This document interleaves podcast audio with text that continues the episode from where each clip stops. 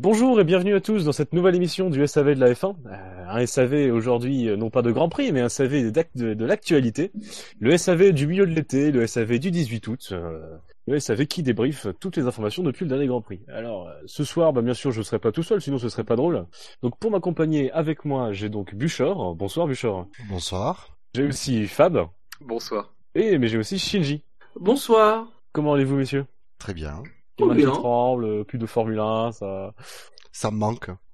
Un manque terrible. Les départs me manquent déjà. Et il manque aussi. Mercedes manque les départs beaucoup. Oui aussi. Mais ça fait un moment que les départs chez Mercedes sont partis en vacances. Ah, ils sont partis, là, ça fait 2 Grands Prix, ils sont partis en vacances anticipées.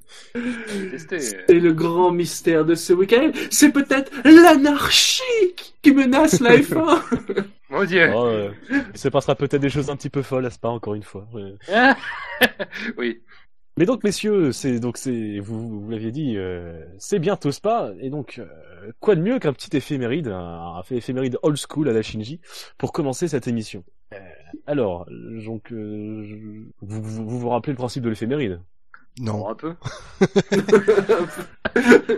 Le comment. Oui. Vous inquiétez pas, ça va vous revenir vite. Mais cette Shinji, il est nouveau, il sait pas ce que c'est l'éphéméride. Mais donc cette fois, on va changer un peu les règles. Suite à de nombreuses plaintes et de nombreux procès et de nombreux millions perdus, on va arrêter le ta gueule dans l'émission et on va changer par un nouveau gage. Celui qui gagne aura le droit de désigner l'un des membres de l'équipe qui devra fredonner le générique de fin à la fin de l'émission. Pacte de non-agression, on est bien d'accord. On est d'accord. Non, ça marche pas, ça. D'accord. Ah mais si. C'est terrible, hein. Bon, d'accord. J'espère que le pacte ne marche pas. Fallait pas piquer un jeu à Shinji. J'essaie de trouver. Non, surtout fallait pas mettre un gage à la con, c'est surtout ça. Oui, c'est surtout ça. Oui. Il fallait pas le conserver jusqu'à maintenant, en fait. On pensait que t'en changerais en plus. Ah non, moi je me dis que ça peut être rigolo parce qu'il y a forcément un de vous qui va se trahir et qui va se désigner. Oh. Ah, tu nous connais mal. Bon, bah du coup, on va commencer maintenant. Donc, l'éphéméride d'aujourd'hui, c'est 12. Mais 12 quoi? Fichtre. Non, pas 12 fichtres. Écurie. Non, ce n'est pas 12 écuries. Est-ce qu'il y a une unité derrière? Ou c'est juste un nombre de quelque chose? C'est un nombre de quelque chose. Donc, c'est lié au jour du Grand Prix ou au jour où on enregistre cette émission? C'est plus lié au jour du Grand Prix, même si c'est pas vraiment un jour.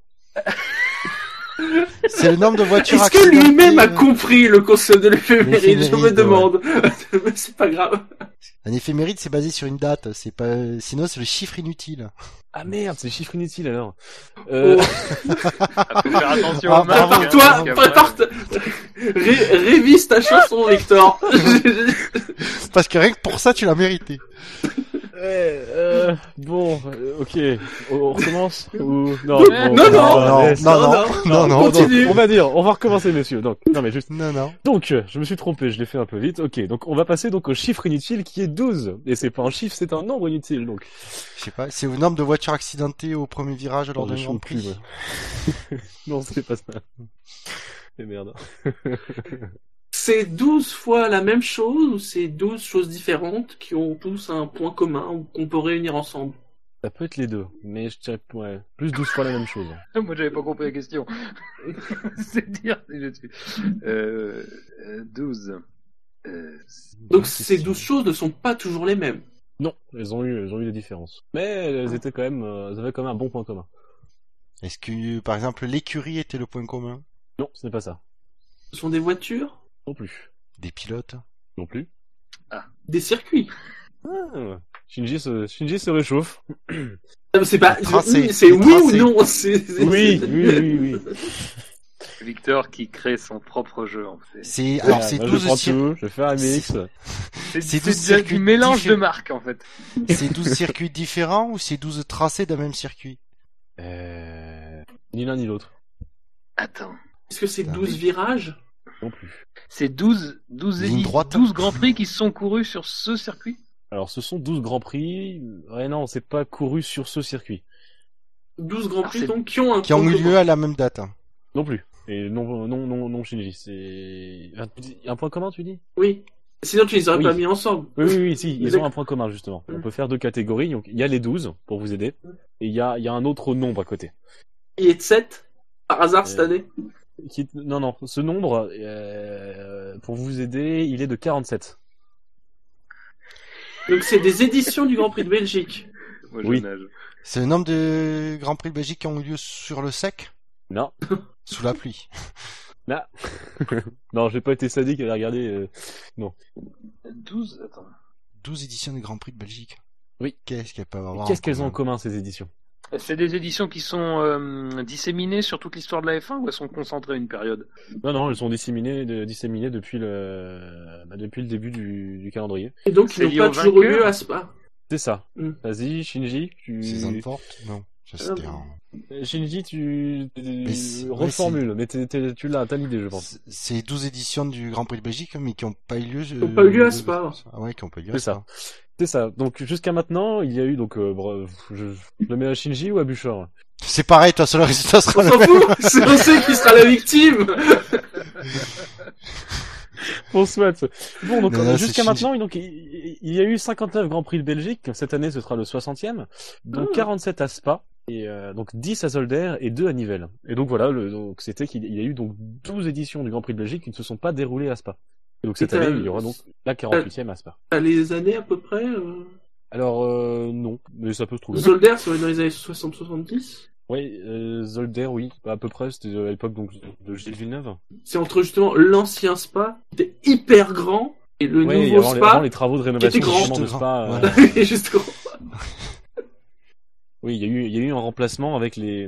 Je meuble. Il y a eu un remplacement avec le Spa.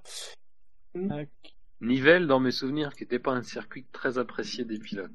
Non, justement, Nivelles avait rien de commun. Et justement, Nivelles donc s'est couru juste deux fois, en 72 et 74. Ouais, c'est ça. Tandis que Zolder était un peu plus apprécié. Et s'est couru entre 75 et 84. Ah oui, d'accord. Donc un beau challenge. Donc vraiment, ça coupe les deux parties de Spa-Francorchamps. On a eu l'ancien Spa et le nouveau Spa depuis la rénovation du circuit. Donc voilà, pas de la peine d'attribuer de points, on sait qu'il n'y a aucun suspense, mais... Non, mais de toute façon, c'est Shinji qui a trouvé. Ça marche, oui, il fallait reformuler un peu. Ouais. Non, mais surtout, il fallait écouter, quoi. C'était compréhensible ce qu'il a dit, Shinji. Ouais. Bon, par contre, tu mérites ton gage, quoi. Je te le dis. Clairement. T'en mériterais même deux, si... On inventerait un gage maintenant et on te le donnerait, tu vois. Non, je suis pas d'accord. Ouais. Et vous obéissez aux règles. J'ai ce petit pouvoir pendant l'émission. Mais tu n'as aucun pouvoir. Je crois que j'en ai, c'est différent. Mais... Ouais. Mais bon. Non, mais en fait, donc t'as le gage de tu vas chanter le fredonner le générique de fin. Mais t'inquiète, on a toute l'émission pour te trouver un deuxième gage. Ouais, je suis moins chaud. Je suis moins chaud. Et donc, tu parles d'émission, justement, tu me fais une belle transition, parce que nous pourrions débuter cette émission avec la première partie des actualités. Donc, on va commencer avec un pot de Red Bull. Ça tonifie, c'est pas mal, c'est bon pour la peau. Donc, avec le moteur Red Bull de 2017, on se dirige vraiment de plus en plus pour une dernière année en 2016 de Renault et de Red Bull, puis un divorce pour la suite. Et Marco commence à clairement parler de Ferrari ou de Mercedes et d'aller chercher à droite à gauche. Ça devient les pistes. On dirait qu'il y a vraiment une évaluation de la part de Red Bull des deux motoristes, sachant que Ferrari aurait fait une offre informelle et que Mercedes réfléchit entre image de marque et le fait de fournir un de ses concurrents les plus acerbes. Donc déjà, c'est acté que ça serait 2017 et pas 2016. Qu'à un moment, c'était même pour 2016. Ouais. Oui, selon les dires à la fois de Red Bull et de Renault, ils honoreront la fin du contrat, ça ira jusqu'au bout, mais il n'y aura pas forcément de renouvellement en 2017, sachant que Renault pourrait aller voir ailleurs que Red Bull pour motoriser une équipe. Oui. Non, c'est pas étonnant, puisque bon, tout ce qui était piste Audi, Volkswagen, refroidi, hein. Mais ça n'a jamais été chaud, refroidi. Ça n'a jamais été chaud. Une fois par an, puis pouf. Apparemment, entre les deux, quand même, si ça devait pencher, ça serait plus vers Mercedes. Et pas que pour des questions de performance. Donc, apparemment, ils craignent plus chez Ferrari. Un esprit de déséquilibre. D'être traité comme deuxième équipe. Pourtant, ce qui risquerait d'être Ce qui risque, rien de dire qu'avec Mercedes, ça serait pas la même chose, hein, de toute façon. Ah ouais, mais après, il y a l'argument de la performance pure qui fait pencher du côté de Mercedes, ça, bien évidemment, c'est clair. Mais après, c'est peut-être Ferrari ou peut-être Haas qui bloque un peu dans ce projet-là, parce que ça pourrait être... Donc Ferrari va fournir ses moteurs aussi à Haas en tant que un peu une équipe, une équipe vraiment sous l'aile de Ferrari. Est-ce que Haas ne veut pas donner à un autre concurrent ce pouvoir-là? Après aussi, si c'était Ferrari, ça serait peut-être aussi plus simple par rapport au nombre d'équipes que peut motoriser une marque. Oui. Parce qu'il y a des limitations. Et Mercedes, ils équipent quand même déjà pas mal d'équipes. Ferrari un petit peu moins. En adjacent d'ailleurs de ces news-là, j'avais vu, je crois, c'est Sauber qui peut-être pourrait réfléchir à... Bon, c'est de la rumeur, mais de ne plus être chez Ferrari parce que dans l'optique que Haas soit vraiment une équipe bis de Ferrari, donc déjà il passerait en 3e, et puis si jamais le Ferrari équipe les Red Bull et les Toro Rosso, forcément Sauber pourrait aller du côté de chez Renault, enfin... On rentre dans un jeu de chaises musicales de moteurs. Oui, non, mais c'est ça. Enfin, c'est toujours un peu la difficulté de ce dossier-là, c'est que il y avait des. Enfin, potentiellement, tout le monde peut être candidat à motoriser Red Bull. Bon, évidemment, sauf Renault, parce que visiblement, ça va être le cœur du... Voilà, non, mais c'est ça. Bon, après, le truc, c'est que le divorce s'est consommé. On voit très mal comment ça pourrait se poursuivre après 2016, pardon. D'autant plus que Renault est dans une réflexion. Hein, c'est pareil aussi. C'est pas forcément acté que Renault sera en Formule 1. C'est plutôt ce qui semble se dessiner. Il y a tout un tas de petits indices, on y reviendra plus tard, qui semblent dessiner que Renault va peut-être s'engager un peu plus profondément en Formule 1, mais c'est pas acté non plus. Donc ça, de ce côté-là... Oui, non mais voilà, après, ça peut être aussi une solution. Toujours est-il que de toute façon, perdre Red Bull du côté de Renault, c'est aussi un danger, parce que voilà, on n'est pas... Je vois mal Renault continuer à être motoriste si tu perds Red Bull et qu'il est acté que tu n'auras pas une équipe du top 3, quoi. Enfin, il y a... Présentement, il n'y a aucun intérêt de continuer dans ces conditions. Après, alors, ce qu'on sait, c'est que visiblement, il y aurait eu une offre de Ferrari ferme. Ah, ça a été confirmé. Voilà, c'est ça. Même que des Ferrari, ils l'ont dit. Hein. Oui, la fourniture d'un moteur, un moteur de l'écurie d'usine. De toute façon, la réglementation va dans ce sens-là aussi. Hein. Même si on a vu qu'avec Manor, on pouvait avoir des appréciations différentes, des interprétations différentes, la réglementation va dans ce sens-là. Après, Mercedes, c'est pareil. Mercedes, le souci, comme le dit bien Wolf, c'est que évidemment avoir Red Bull motorisé par Mercedes, c'est énorme, quoi. C'est la marque la plus connue de la Formule 1, Red Bull, avec le plus grand constructeur mondial. C'est un Big Bang, quoi. Et ça apporte aussi à Mercedes. Ouais. Oui, mais c'est vrai aussi que.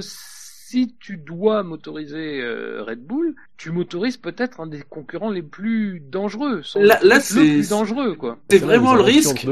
C'est vraiment le risque d'avoir des moteurs Mercedes devant son écurie officielle. Hein. Et voilà. Et si tu te fais battre, c'est arrivé rarement dans l'histoire, mais dans ces conditions-là, on en parle dans ce sens-là. Et le problème, c'est que des choses qui ont pu arriver de manière très ponctuelle, comme par exemple Super Aguri qui avait battu Honda, l'écurie officielle Honda avec un châssis d'ailleurs Honda des années précédentes. Et un moteur Honda et Toro Rosso qui avait battu Ferrari à Monza en 2007, ça c'est des événements ponctuels. Mais le problème avec Red Bull, c'est que ça peut être un événement qui dure pas ponctuellement. Ça peut durer bien longtemps. Ouais.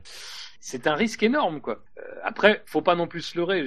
Ils auront beau dire que on aura une fourniture moteur similaire, ce qui est vrai et ce qui est réglementaire, on n'aura pas exactement. Ça reste moins bien qu'une équipe d'usine. Le même service. Hein.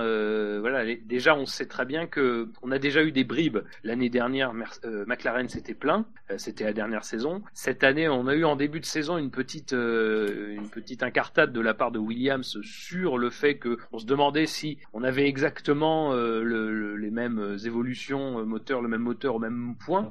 Bon, ça doit être modulable après pour Mercedes, mais c'est pas non plus leur intérêt, parce que surtout que Red Bull a démontré récemment être très fort en matière de tapage sur les motoristes. C'est pas non plus l'intérêt de Mercedes de faire ça pour ensuite se faire taper dessus par Red Bull, quoi. Donc Red Bull a montré son potentiel avec Renault en termes de tapage. Ah oui, très fort potentiel. Oui, que ce soit Christian Horner, Helmut Marko ou Matteo Kessic, c'est, ils sont armés. Hein. Et de toute façon, ils voudront des garanties. Ah oui, ça c'est sûr. Oui, ça je pense que même de la part de Red Bull, ils s'engageront pas si on n'est pas sûr d'avoir un traitement véritable.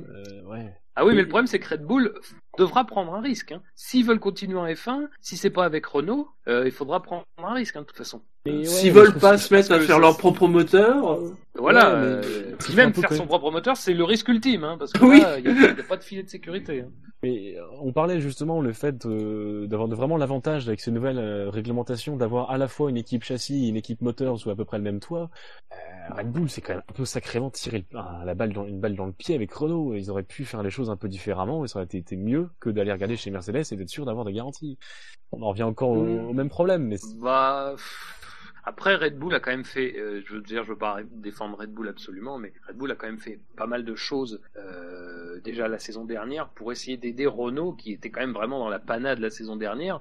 On se souvient qu'ils avaient envoyé des gens pour travailler notamment en matière informatique, tout ce qui concerne les logiciels.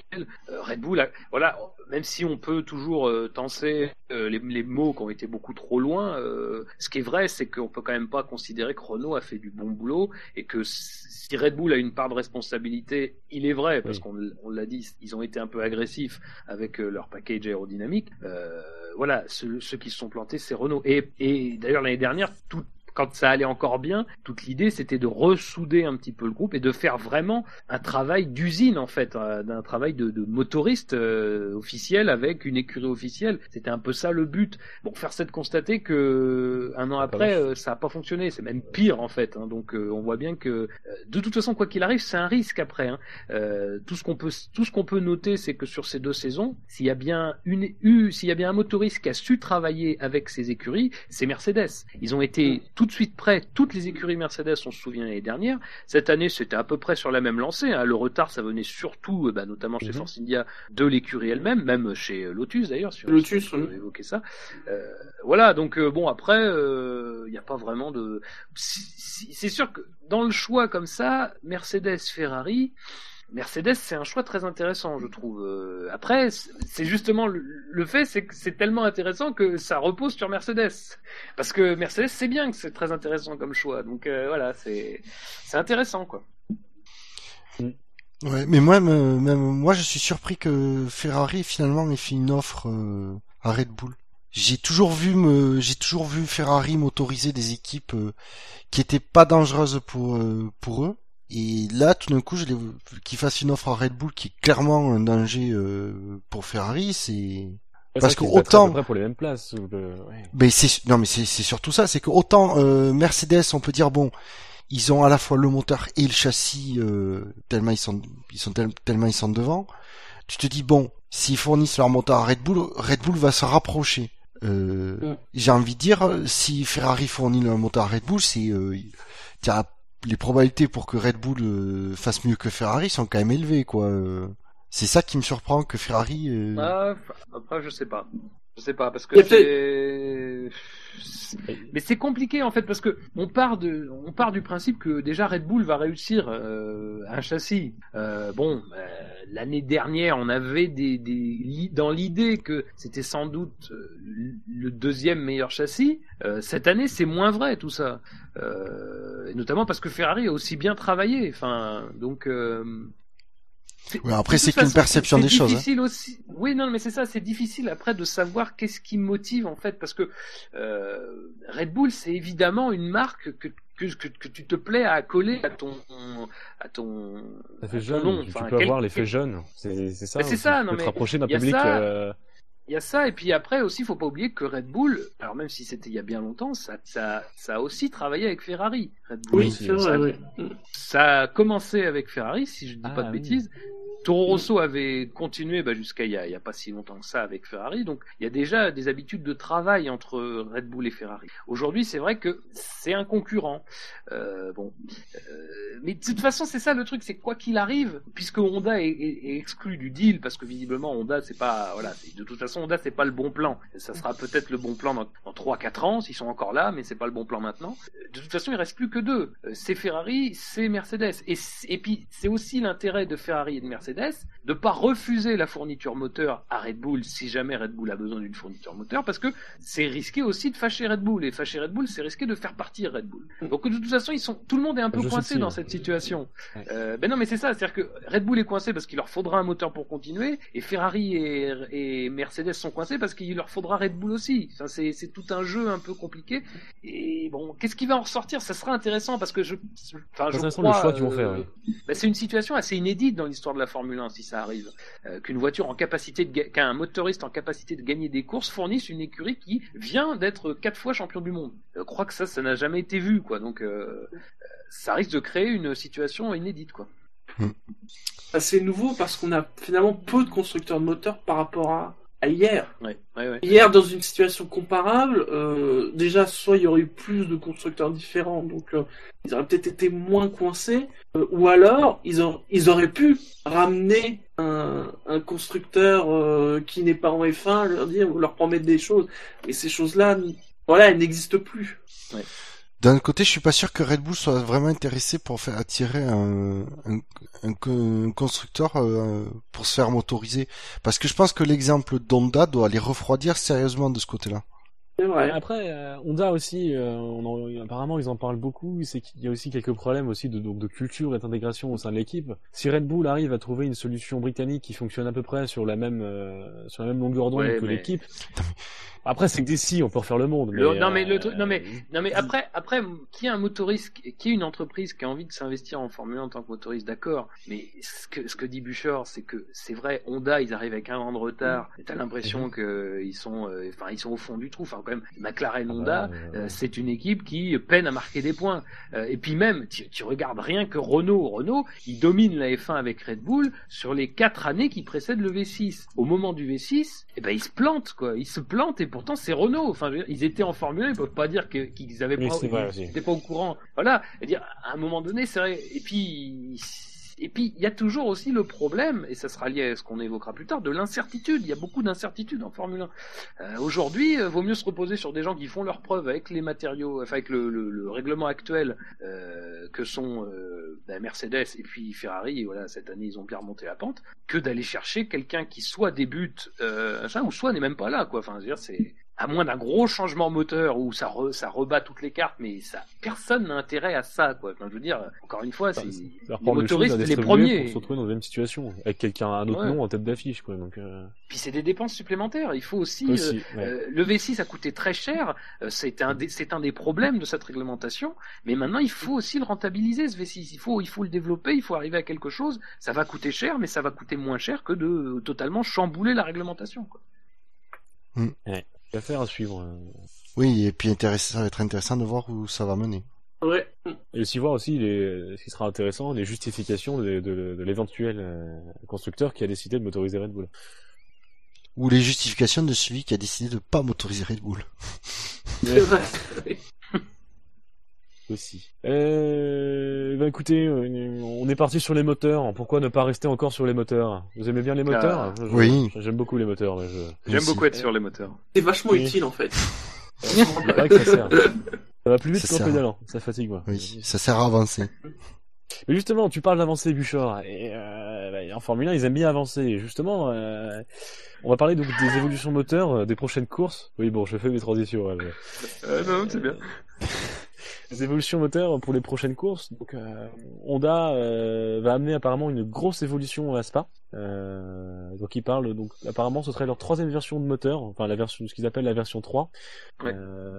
Ils pensaient déjà être devant Renault, et là ils pensent être au niveau de Ferrari, donc on verra ce que ça donnera. C'est bon. Oula, quand même. Que là, Honda, ils savent communiquer. Hein. Ah non, ils sont ambitieux dans leur truc, dans leur communication. Et ils sont tellement ambitieux qu'ils disent que selon eux, la version 4, donc qui sera théoriquement la version de 2016, sera à la hauteur du Mercedes. Ouais. Par contre, le problème d'Honda, c'est que Mercedes parle aussi d'une évolution, soit à Spa ou à Monza. Et c'est bien gentil de parler de Renault, mais Renault a fait une stratégie un peu décalée, c'est-à-dire d'utiliser tous ses jetons d'un coup, si j'ai bien compris, pour avoir une grosse évolution moteur à Singapour ou en Russie. Ouais, c'est ça. Ouais. Ils savent, Renault sait pas encore exactement quand est-ce qu'ils vont introduire la nouvelle évolution. Bah, je pense que ils vont regarder en fonction des pénalités et des. Quand est-ce que tu peux introduire un bloc sans trop te prendre. Que là, Ricciardo va s'en reprendre, donc. Non, je crois pas. Je pense que c'est juste une question de validation des nouveautés. C'est en fait pas une question d'écurie quand elle va introduire le moteur. C'est que ils savent pas encore Renault quand est-ce qu'ils vont pouvoir mettre à disposition le nouveau moteur. C'est voilà, ils sont en train de finaliser les trucs. C'est une grosse évolution puisqu'ils vont cramer tous les jetons d'un coup. Donc ils sont en train de s'assurer que ils vont pas refaire deux fois la même erreur. Il faut pas se rater, s'assurer que ça... voilà. Ah bah là, c'est une strate. Ils sont en train de s'assurer que tout marche bien ensemble et d'après ce que j'avais lu et de toute façon après je pense que Red Bull se pose pas de questions. Hein. Dès qu'ils ont le nouveau moteur, ils le changent, ils prennent la pénalité et oui. Pour pouvoir le monter. Du coup, ça permettrait à Red Bull de redresser un peu la barre. Niveau châssis, ils ont un peu redressé la barre depuis le début de saison et avec un moteur qui marche, ça pourrait aussi sur la fin de saison, pourquoi pas avoir un petit retour de Red Bull. Après, en termes de performance, c'est peut-être plus pertinent la Russie que Singapour par rapport aux conditions du tracé, j'ai envie de dire. Mais après, c'est-à-dire que la Russie, c'est bien pour peut-être plus la performance, mais Singapour, comme c'est un circuit quand même exigeant en termes de fiabilité, et que c'est aussi un des soucis du Renault, c'est pas idiot non plus. Voilà. Ouais. Après, ce qui est intéressant alors j'ai un peu lu ce que dit notre ami, que j'écorche pas son nom, Yasuhisa Arai, qui est le directeur de la compétition de Honda. Lui, bon, CF apparemment. Oh non. Non. C'est même pas. Il y a pas de ta gueule donc, dommage. Donc il parlait donc de Honda. Effectivement, comme tu le disais, ils vont introduire la V3. Donc avant la V3, ça c'est pour Ferrari et la V4, ça c'est pour Mercedes. Bref. Et surtout, il parlait plus ou moins des problèmes en fait qu'avait rencontré Honda cette année. Des problèmes de fiabilité, je crois qu'on avait tous, on était tous en capacité de les mettre en avant.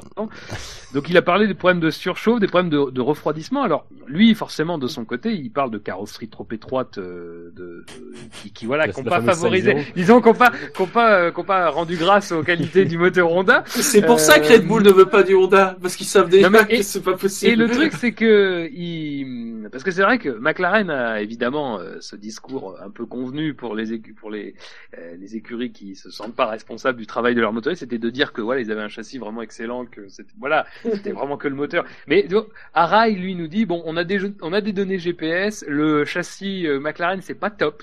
En gros, c'est rien qui marche bien. Mais eux sont très confiants dans le fait de pouvoir concurrencer, d'être au niveau de Ferrari, d'être au niveau de Mercedes. Donc c'était très intéressant à lire. Alors, ils ont parlé de Ferrari, ils ont pas précisé s'ils parlaient du moteur de la Manor. Oui, c'est ça. Oui, c'est Ferrari le 75. Donc après, quand ils disent qu'ils sont au niveau du Renault, quand on voit les dernières courses de McLaren, pas complètement idiot. Ouais. D'un côté, quand on voit les dernières courses, la dernière course du Renault, c'était bien même. Ouais, mais c'est ça un peu le problème, c'est que c'est difficile de savoir vraiment. Parce que c'est ça le truc, c'est que si on part du principe que le châssis est moyen et que le moteur est moyen, je sais pas, parce que quand même chez Renault j'ai l'impression qu'ils sont un peu plus performants quand même, hein, c'est pas non plus. Je peux pas croire que McLaren ait fait un châssis de Caterham, quoi. Même s'il est pas bon. Donc quand même voilà. Après ce qu'ils disent aussi, c'est qu'ils sont obligés de baisser la puissance parce que ces problèmes de refroidissement ont pas été résolus au début de l'année, quoi. C'est surtout ça. Donc. Et c'est ce que disait Denis apparemment, c'est un peu un effet domino du moteur sur le châssis et. Selon eux, mais après c'est toujours McLaren et leur bien belle phrase, quand le moteur marchera bien, comme il a été conçu pour fonctionner avec le châssis, tout devrait se remettre dans l'ordre. Mais, et du coup, de chez Honda, ils ont le discours inverse, c'est un effet domino, mais c'est du châssis vers le moteur. Oui. Et que quand le châssis marchera bien, le moteur marchera comme il doit l'être. on dirait la communication Red Bull Renault l'année dernière. C'était pas méchant, mais c'était un peu ça, quoi. C'est-à-dire qu'ils avaient deux lignes. C'était pas des lignes très éloignées dans l'absolu, mais bon, c'était des lignes qui ménageaient un petit peu la maison, quoi. Donc, Je ne leur souhaite pas une deuxième saison similaire parce que sinon ce sera difficile. Mais c'est vrai que après c'est intéressant pour au niveau des stratégies employées parce que Honda ils vont utiliser 3 jetons sur 7 donc eux c'est vraiment presque du petit pas quoi. Enfin bon ils travaillent sur ce qu'ils peuvent hein, même si ça sera voilà même s'ils disent que c'est quand même une version 3 de leur moteur donc c'est quand même quelque chose d'assez important et puis sinon bah on a appris quoi les Mercedes ça serait Spa ou Monza et que Ferrari ça serait sans doute Monza l'introduction des nouveautés donc bon de leur côté eux ils n'ont pas trop non plus à s'en faire quoi. Mais faudra suivre aussi comment ça évolue de ce côté là parce que Ferrari a bien travaillé cette année oui. Bon pas au point d'être au niveau de Mercedes et même si on peut parler des victoires de Ferrari moi on m'enlèvera pas de l'idée qu'elles sont quand même circonstancielles oui. Même celle de Hongrie hein, même si pour moi le problème en Hongrie c'était Rosberg, c'était pas le Mercedes, mais bon, voilà.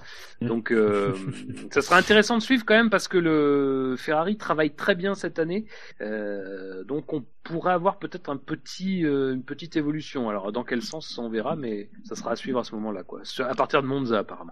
Ah, mais c'est sûr que vu le pas, quand même, le gros pas en avant qu'a fait Ferrari durant l'hiver, si il continue avec des améliorations en cours d'année dans la même direction, c'est sûr que Mercedes peut commencer à s'inquiéter sérieusement quoi. Ils ont l'air quand même d'avoir pris le bon chemin cette année. Voilà. Oui, ce qui est bien parce que du coup si Ferrari progresse encore et comble l'écart avec Ferrari, ça promet de belles batailles en piste. Et c'est tout ce que l'an prochain demande, hein. Ça pourrait être très intéressant. Ça et des fortes chaleurs encore qui classent bien la Ferrari, oui. Ça pourrait être sympa pour arrêter de subir cette domination Mercedes et de voir des belles courses. Mais ça suffit, elle est très bien cette domination. Mais non, Même si c'est Nico Rosberg qui gagne. Non, là faudrait qu'elle s'arrête cette domination. Excusez-moi, le monde n'est pas prêt à subir ça. Continuez de dire que c'est chiant en ce moment, comme ça on aura encore plus de Grand Prix de Hongrie. C'est comme ça que ça marche. Non mais c'est vrai, c'est ça. C'est un peu paradoxal. Et puis mine de rien. Alors même si c'est ça serait exceptionnel, hein, vraiment dans le sens de... Mais Vettel n'est pas si loin que ça. Hein. Vettel n'est pas si loin que ça. Non, il n'est pas si loin. Et voilà, et c'est une concurrence plus crédible. C'est une concurrence plus crédible que celle de Ricciardo l'année dernière. On se souvient que après la Belgique, en raison de l'incident entre Rosberg et Hamilton, il avait gagné et il s'était encore rapproché, mais il était quand même assez éloigné. Vettel n'est pas très loin. Il est pas à 2 victoires d'Hamilton. Alors c'est énorme, hein, parce que surtout que les Mercedes sont fiables. Hein, faut pas non plus l'oublier ce critère-là. Hein. Ce qui s'est passé à Hongrie, c'est un trou noir de la part de tout le monde, mais les Mercedes sont très fiables. Donc ça sera plus difficile. Mais les Ferrari aussi sont fiables. Et Vettel est un pilote régulier. Donc attention. Non, je me permets de te corriger. La Ferrari de Vettel est fiable. Oui, c'est vrai. Oui, mais c'est Räikkönen, il attire le mauvais œil. Il est pas motivé, je trouve. Il ne donne pas envie à ses pièces de finir les courses. Messieurs, d'autres choses à rajouter sur cette suite de saison dans les évolutions ? Non. Non. Il va falloir attendre de voir, quoi, justement. Ouais, wait and see, et on verra. Bah, après, je sais pas, en fait, si Mercedes a quand même beaucoup de performances à aller chercher avec les jetons. Surtout en les utilisant petit à petit. Bah, c'est toujours la même histoire, c'est que ceux qui sont devant, c'est toujours plus compliqué d'aller chercher... Mais on parlait pas du temps, quoi. Je sais plus qui disait ça. Alors, est-ce que c'était à propos de Mercedes ? Non, s'ils ne doivent pas trouver 40 ou 50 chevaux, Ouais, bah alors ça, les chiffres. Non, après c'était de la concurrence, hein, donc je sais pas. Qui avait les infos de quoi, mais. Oui, je me souviens avoir entendu aussi que Mercedes à la prochaine évolution, il y aurait 50 chevaux de plus, mais bon, c'est on le sait, il y a que Mercedes façon, qui connaît les chiffres, ils connaissent pas celui-là. Voilà. Enfin, ce qui est sûr, c'est que Mercedes en a sans doute sous le pied. C'est-à-dire, eux, ils n'ont pas eu à régler des problèmes insolubles de difficultés. Donc, il y a sans doute du potentiel encore à régler, hein, parce que eux, ça a surtout été de la fiabilisation. Hein, et d'ailleurs, ça a marché. Parce que, pour l'instant, cette année, à part ces histoires d'embrayage, la voiture, elle marche bien. Hein. Ouais. À comparer à la dernière, oui, ils ont fait. Le seul vrai problème, ça a été, je sais plus à quelle course, mais ça a été des problèmes de frein, il me semble. Je sais plus quelle course. Je sais pas si c'est pas le Canada, ça serait. C'est pas étonnant. Mais voilà, à part ça, il n'y a pas eu de soucis sur le moteur. Ah si, si, il y a eu une course quand même, ils ont eu des problèmes, mais bon, enfin, c'était pas trop grave. Ils ont quand même pu rallier l'arrivée. Mais comparé, je veux dire, comparé l'année dernière, il y a eu clairement eu un bond en avant, quoi. Oui. Ça. Mais du coup, moi, je suis qui se maintenait. Hein. Moi, par contre, je suis vraiment curieux de voir ce que Renault va apporter quand ils vont dépenser tout leur jeton d'un coup. Ça, vraiment, je suis parce que.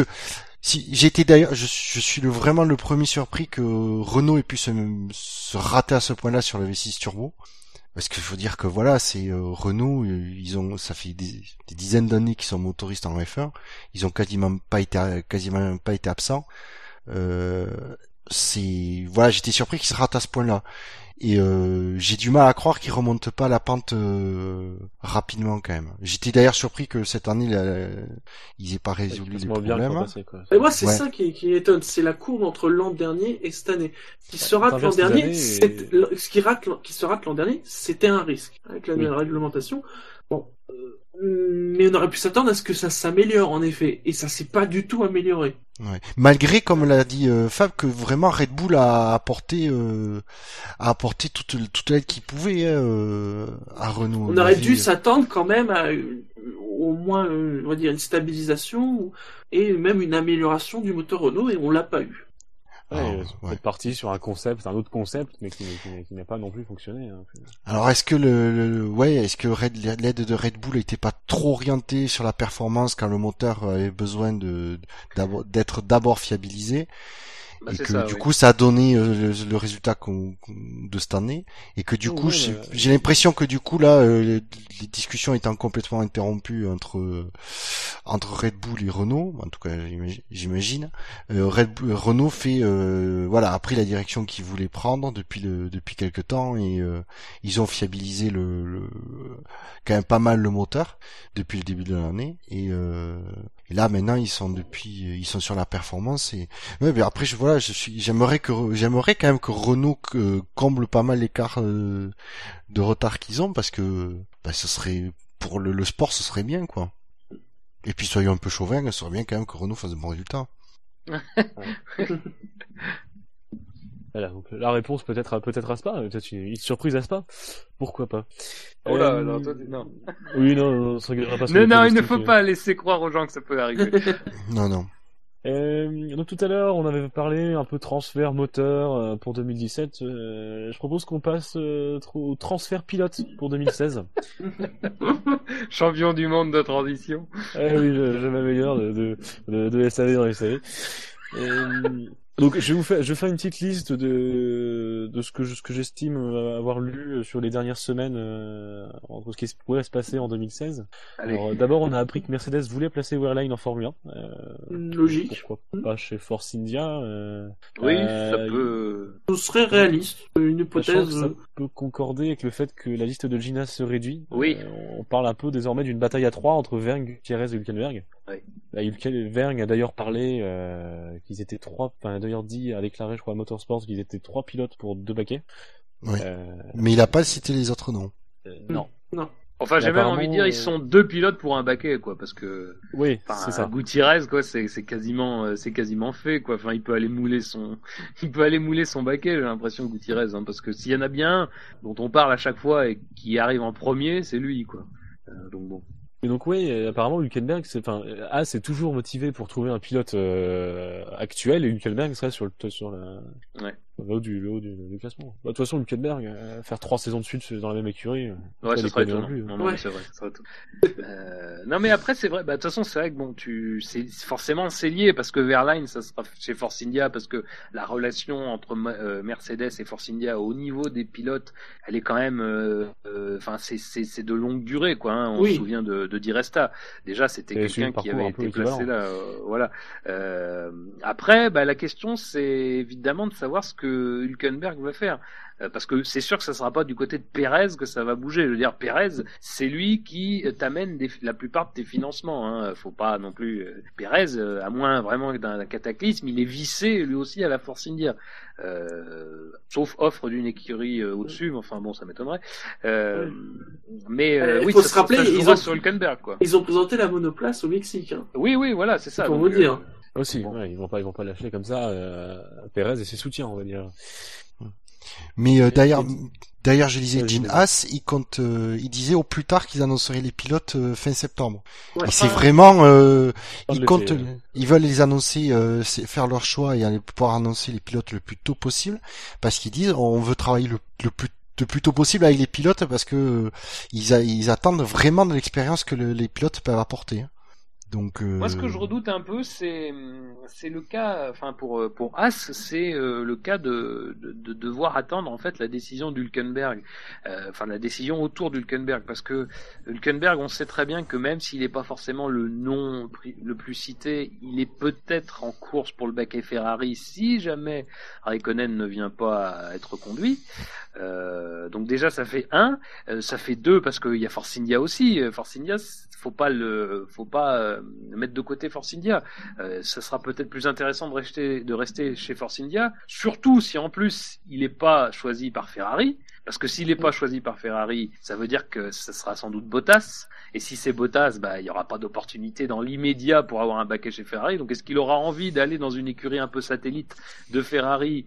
Bon, moi, voilà, je pense que l'idée, ça serait plutôt de rester chez Force India. Donc, moi, ce que je pense, c'est que, à la limite, Haas, même si, évidemment, ils veulent ce pilote qui courrait actuellement en F1, alors, c'est vrai qu'après, faut faire attention aux déclarations parce que Vergne, effectivement, il réduit ça à 3. On a entendu des réductions à 5, mais quand même, chez Haas, pas plus tard qu'hier, Gunther Steiner, qui sera le directeur de l'écurie, lui a expliqué qu'il discutait avec une dizaine de personnes. Encore, donc, ça serait... 10, oui. Voilà, non, mais parce que, et on sait pas qui sont, c'est parce que, effectivement, on a parlé de Gutiérrez, de Hülkenberg, de Vergne, de Rossi.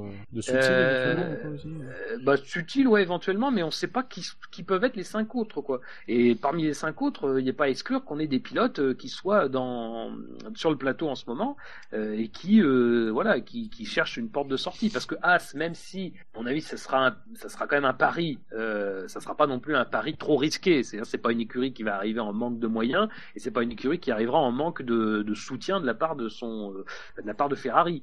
Donc, oui, ça sera quand même intéressant d'y être, quoi. Oui. Ouais, tu l'as connu, je sais que c'était pas les mêmes histoires, je sais qu'il y a eu des différences dans les budgets, mais moi, chaque fois, j'ai le spectre des nouvelles équipes qui sont arrivées en 2010, qui ont aussi signé des pilotes expérimentés. Non, mais c'est pas. Je sais que c'était différent, mais il y a le risque aussi de pas que ce soit pas tout de suite là, que la performance soit pas tout de suite là. Et... Ah non, mais la performance, ils seront pas, c'est sûr qu'ils seront pas dans le top 5 d'entrée, mais. Clairement, ils sont pas au niveau des. C'est des contextes complètement différents de 2010. Faut pas l'oublier. Oui, justement, c'est pour ça que je mettais une. Déjà, faut pas oublier qu'en 2010, ils sont arrivés sur une promesse d'un budget capé, en disant quoi, il y avait ça, mais. Il y a eu 10 mois entre l'annonce la validation des dossiers et le début de la saison. C'était un temps extrêmement court. D'ailleurs, Haas, il a pas voulu, il était très intelligent, il a pas voulu refaire la même erreur, parce qu'il avait à peu près le même temps, hein, en fait. Mais il a dit non, on décale notre arrivée à 2016 parce qu'on veut, il y en a beaucoup de boulot, on a beaucoup de choses à faire, à apprendre, parce que ça, c'est un point sur lequel ils sont extrêmement humbles. Ils disent, on a tout à apprendre. Et c'est pour ça qu'ils veulent, ils peuvent se permettre de pas prendre de pilotes apportant un budget, et donc ils veulent des pilotes d'expérience. Et voilà quoi, c'est pour ça qu'ils sont en discussion avec des pilotes actuellement du plateau, où on parle aussi de Jean-Éric Vergne, mais lui ça fait moins d'un an qu'il est plus au volant du F1, mais il est chez Ferrari sur le simulateur en permanence, donc il est resté au contact très très proche de la F1 de cette année, donc ça peut être intéressant. D'ailleurs, même pour moi, le choix de Vergne est plus intéressant que Gutiérrez, mais. Oui, non, mais ça, c'est sûr, ça, c'est sûr. Juste pour information, Gutiérrez, il s'était pas retrouvé de programme à part faire des démos pour Ferrari, il s'est pas engagé dans un championnat. Non, non, non. Il a pas fait Le Mans cette année, non ? Je crois pas, non. Je crois pas, non. Non, bah c'était juste, ouais, c'est... Parce que oui, donc aussi, vous avez aussi évoqué, parce que ça va être un vrai jeu de chasse musicale, vous avez évoqué aussi l'histoire de Räikkönen chez Ferrari, est-ce qu'il sera conservé, pas conservé ? Il y a Vettel qui fait des appels du pied à Ferrari pour conserver Räikkönen. Et si Räikkönen n'est plus là, ça pourrait laisser peut-être une place à Bottas. C'est marrant ça quand même. Il est la clé des transferts. Il est tout le... Oui. Les coéquipiers de Räikkönen veulent tout le temps qu'il reste. Hein. C'est dingue, oui. Ça. C'est dingue. C'est fantastique ça. C'est le mec pas chiant qui te fait, ouais, qui est pas très loin, qui casse les pièces, qui permet de briller. C'est lui qui fait les tests. Mais... Enfin, bon. Non, mais de toute façon, ça, c'est comme d'habitude. C'est vrai que comme on imagine le marché des transferts, Räikkönen c'est une des clés. C'est pas la seule, mais c'est une des clés parce que forcément son avenir à lui va faire bouger énormément de choses. Et l'accès quand même à un gros baquet. Hein. Voilà, c'est ça. Même si ça semble écrit, hein, encore une fois, le baquet Ferrari, si c'est pas Räikkönen, il va pas changer de nationalité a priori. Mais quand même. Ça entraînera des mouvements parce qu'il faudra remplacer chez Williams ou ailleurs. Et puis, ça bougera un peu la liste des pilotes pour chacun. Bon, c'est-à-dire que ça peut aussi ne pas bouger du tout. Hein. Ça peut être aussi très calme, hein, même si Räikkönen s'en va. C'est-à-dire c'est très fluctuant. Tout ce qu'on sait, c'est que en arrivant en Formule 1, Gene Haas, lui, il va. Ça peut partir sur le fait que, bah oui, il crée deux baquets, mais ces deux baquets-là, ils vont pas forcément à des pilotes, ils semblent pas forcément à 100% destinés à des pilotes qui seront sur le plateau. Parce que si c'est Vergne Gutiérrez, c'est deux personnes qui n'étaient pas sur le plateau. Ça doit être, ça circule pas, mais bon. C'est pas, ouais, ça va être intéressant, c'est pas évident comme marché, oui. Ouais. Et je disais aussi, donc, si jamais Bottas était amené de partir de chez Williams, on parle éventuellement de Lynn, qui est en GP2 chez Dams, équipier de Pierre Gasly. Bah, de toute façon, Williams, le pari de mettre Bottas dans la Williams a été une réussite. Mine de rien. Alors effectivement, c'est mieux d'avoir une voiture en plus compétitive. Hein, c'est toujours mieux pour aider parce que après, ça a pas été... la première saison de Bottas, même si elle a été plutôt bonne dans l'ensemble, ça n'a pas non plus été exceptionnel. Lynn, c'est sûr qu'il fait des bonnes choses en GP2. Après c'est pareil, est-ce que ça serait pas bien d'avoir une saison d'acclimatation un peu plus poussée, un peu comme avait eu Bottas, est-ce que ça sera possible?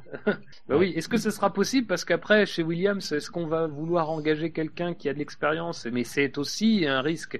Faut me dire avec Massa, est-ce qu'ils veulent pas non plus aller chercher plus haut pour avoir plus d'ambition? Bah ouais, mais c'est pareil. Enfin, très sincèrement, moi je suis un pilote. Je suis un pilote avec une certaine ambition d'être, de viser régulièrement la victoire. Je vais pas chez Williams. Tu vas pas chez Williams. On sent bien quand même que ça va pas tenir. Enfin, on sent bien qu'il y a un élan, que ça peut sur l'élan rester. Mais il y a une solidité retrouvée aussi. Hein, c'est pas la question, mais ça semble plus fragile en fait. Je crois qu'à moyen terme, ça sera toujours plus intéressant d'essayer de se caser. Mais bon, c'est pareil aussi, il faut pouvoir le faire parce que, encore une fois, chez Red Bull, c'est quand même bouché. Enfin, à mon avis, c'est bouché. Ces deux jeunes pilotes, ça va être difficile de les bouger, surtout si celui qu'on n'attendait pas prend un peu le dessus sur l'autre. Chez Ferrari, c'est pareil aussi. Quel que soit le pilote qui vont prendre, ça sera bouché aussi parce que ça sera quand même des pilotes assez jeunes. Hein. Aujourd'hui, tu peux faire de la Formule 1 à un niveau compétitif jusqu'à au minimum 35 ans. Hein. Ça, c'est pas impossible. Et chez Mercedes, c'est pareil aussi. De toute façon, il faudra quelque chose qui, à moins que Williams devienne véritablement un candidat au titre. Pour que ça évolue vraiment dans ces baquets-là, il faudra vraiment un départ surprise, quoi. À part Räikkönen, mais bon, Räikkönen, ses remplaçants semblent désignés. D'ailleurs, il n'y aura pas de départ surprise pour quelqu'un. On touche du bois, hein, parce que voilà. Mais bon, c'est compliqué. C'est difficile. Gene Haas, c'est une bonne idée finalement quand on y réfléchit bien. Ça peut être intéressant d'y être. Mais ça rajoute un peu de piquant. Ouais, mais d'ailleurs, dans l'article du futur du directeur de Gene Haas, il disait qu'ils étaient surpris qu'ils allaient prendre contact avec les pilotes de l'accueil qu'ils recevaient. disons, on pensait être accueilli froidement dans le style « non, mais votre projet, vous êtes une nouvelle équipe, ça intéresse pas ». Et là, au contraire, ils ont des gens qui posent la question « bon, mais c'est quoi votre projet quand même ?» pour voir ce que c'est. Et... Parce que en tout cas, l'image qu'ils ont jusqu'à maintenant, c'est on a l'impression en tout cas qu'ils font bien les choses. Donc les pilotes qui contactent, sont quand même minimum curieux. De se dire, est-ce qu'il n'y a pas un potentiel, mine de rien? Est-ce qu'il n'y a pas un potentiel? Il y a aussi le fait, n'oublions pas que l'an prochain, Haas sera là. Oui. On le sait. Sûr. Aujourd'hui, Haas sera là. Ouais. Il y a certaines équipes. Oui. On ne sait pas. Oui. Ouais, pour aller voir ailleurs, pour se mettre à l'abri, quoi. C'est ce que j'allais dire. Par exemple, entre choisir entre Haas et Sauber, maintenant, le pilote, mais il n'hésite pas, il va chez Haas. Bah, toujours du bois, mais, il y a encore ce spectre-là qui est pas très loin. Après, j'ai lu ces déclarations-là. Je tempérerai un peu. Un pilote, s'il a une opportunité de courir, il courra dans n'importe quelle écurie. On l'a vu. Enfin, on a vu des choses dès ces dernières années, des pilotes qui avaient des victoires en Grand Prix, qui ont été se perdre dans des écuries parce qu'ils voulaient simplement courir. Hein. On a vu Barrichello, c'est l'exemple ultime, mais il n'y a pas eu de Barrichello. Non, mais c'est la caricature, Kovalainen, Glock. Bon, Glock a pas gagné. On salue Alexane. Mais Trulli, ça c'est Kovalainen et Trulli, c'est des vainqueurs de Grand Prix. Ils sont allés se perdre dans des écuries de bas de tableau, quoi. Enfin, c'est donc bon. Après, moi, de toute façon. Un pilote, quand tu lui proposes quelque chose, lui, il va pas dire non, de toute façon. Après, voilà, je comprends ce qu'il veut dire lui, mais je pense que de toute façon, il dirait pas si ça se passait autrement, déjà, je pense. Et puis, de toute façon, je vois mal, très sincèrement, à moins que tu sois un pilote de pointe, quelqu'un qui dise non, je suis pas intéressé par votre projet. Surtout que, comme on l'a dit tout à l'heure, c'est loin d'être une écurie aux abois financièrement, puis aux abois tout court. Parce que c'est vrai qu'en 2010, HRT, c'est pas la même structure qu'a candidaté et qui est arrivée. Hein. Donc c'était déjà, voilà. Oui. Mais bon, après, c'est intéressant ce qu'il dit, parce qu'au moins, on voit aussi que c'est une autre mentalité un peu plus l'américaine, quoi. C'est qu'au moins, voilà, il dit les choses assez clairement. Il est pas là pour, c'est pas que c'est forcément de la franchise extrême où, voilà, il met pas les pieds dans le plat, mais au moins, il dit les choses. Il dit les choses telles qu'il les pense. Et voilà, ça sera, de toute façon, depuis le début, ils nous disent, on sait à peu près comment ça évolue. Ils sont très transparents sur tout ce qui se passe sur l'écurie. De toute façon, Gene Haas a aucun intérêt non plus à être secret, puis en plus le secret dans dans un projet américain, ça n'a pas été toujours très bon. Hein. l'USF1 c'était très secret. Jusqu'au bout, c'était secret. C'était ouvert. La voiture était tellement secrète qu'on l'a pas vue. On l'a jamais vue. Mais il paraît qu'elle était très bonne. Hein. Oui. Mais voilà, non mais moi en tout cas je suis très impatient, quel que soit leur duo de pilotes, de voir cette écurie arriver. Ouais. D'accord. Ouais. J'aimerais qu'ils soient en milieu J'aimerais qu'ils commencent en milieu de peloton. Ouais, ce serait marrant. Moi, la crainte que j'ai, parce que je pense en effet que ne serait-ce qu'au niveau des pilotes peuvent faire de très bons choix, c'est ce châssis d'Alara. Oui, exactement. C'est un peu alors, cherté, c'est d'Alara aussi, non? Alors, apparemment, justement. Non, alors, apparemment, c'est pas Dallara qui conçoit le châssis, c'est juste qu'ils ont des bureaux, en fait, chez Dallara. Parce qu'ils sont pas équipés, en fait, pour construire le châssis. Ah oui. Et donc, en fait, ils se sont carrément pris, en gros, possession d'une partie des lieux chez Dallara pour concevoir les châssis et les construire.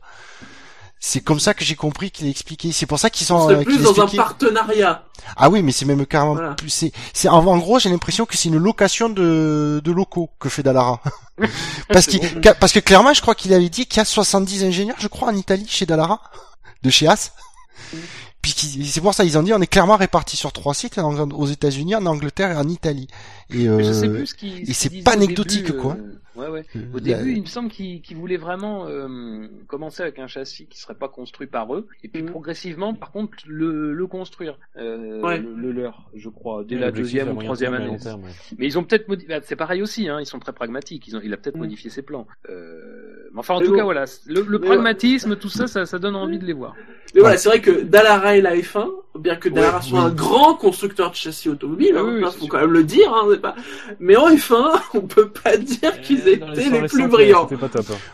Ouais, d'un autre côté, c'est sûr que si on prend l'exemple de la HRT, c'est pareil, Dallara, ils ont eu combien de temps pour concevoir le châssis et le construire? Il y a ça aussi. Avec une situation aussi. Ils faisaient ça gratuitement.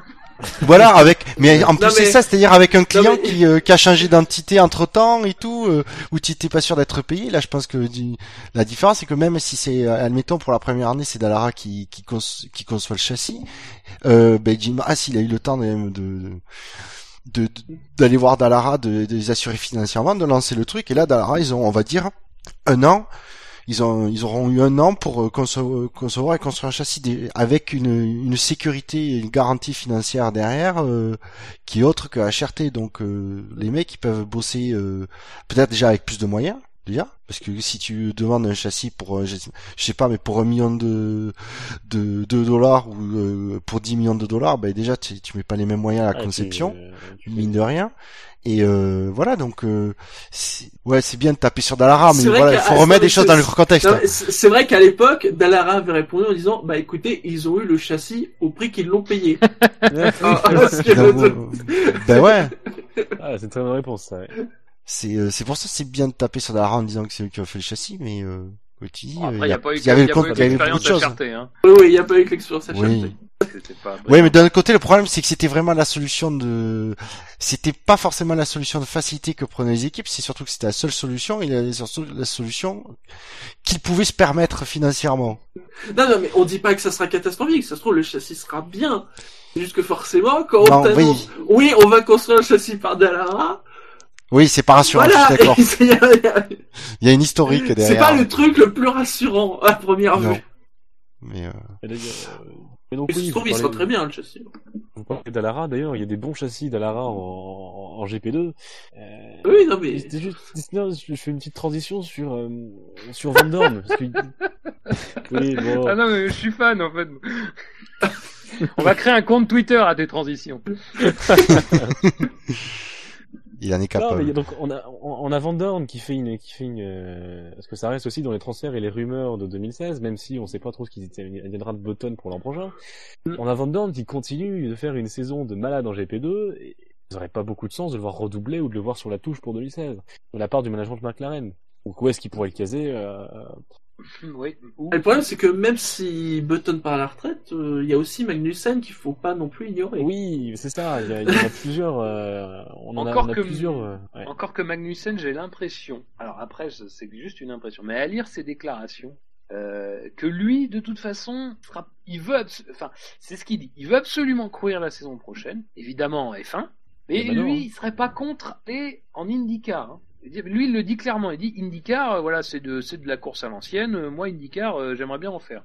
Il dit cette année, j'ai pas pu réunir un budget. Puis de toute façon, McLaren a eu besoin de moi. Faut s'en souvenir au début de l'année. Ça l'a un peu bloqué s'il avait des velléités. Mais effectivement, chez McLaren, évidemment, on va pas laisser tomber Alonso. Ça, c'est certain. Ça, je vais dire un truc. C'est sûr qu'Alonso, on va pas le laisser tomber.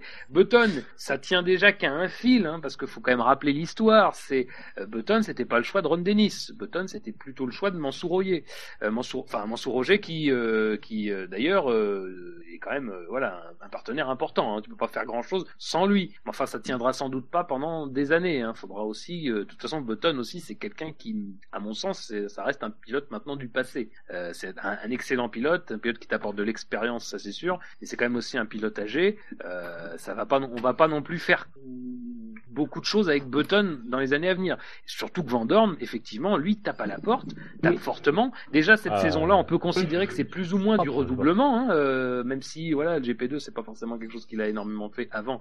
Mais c'est aussi une saison encore dans une catégorie inférieure où il prouve que il a pas grand-chose à envier à tous ceux qui l'ont précédé dans cette catégorie-là.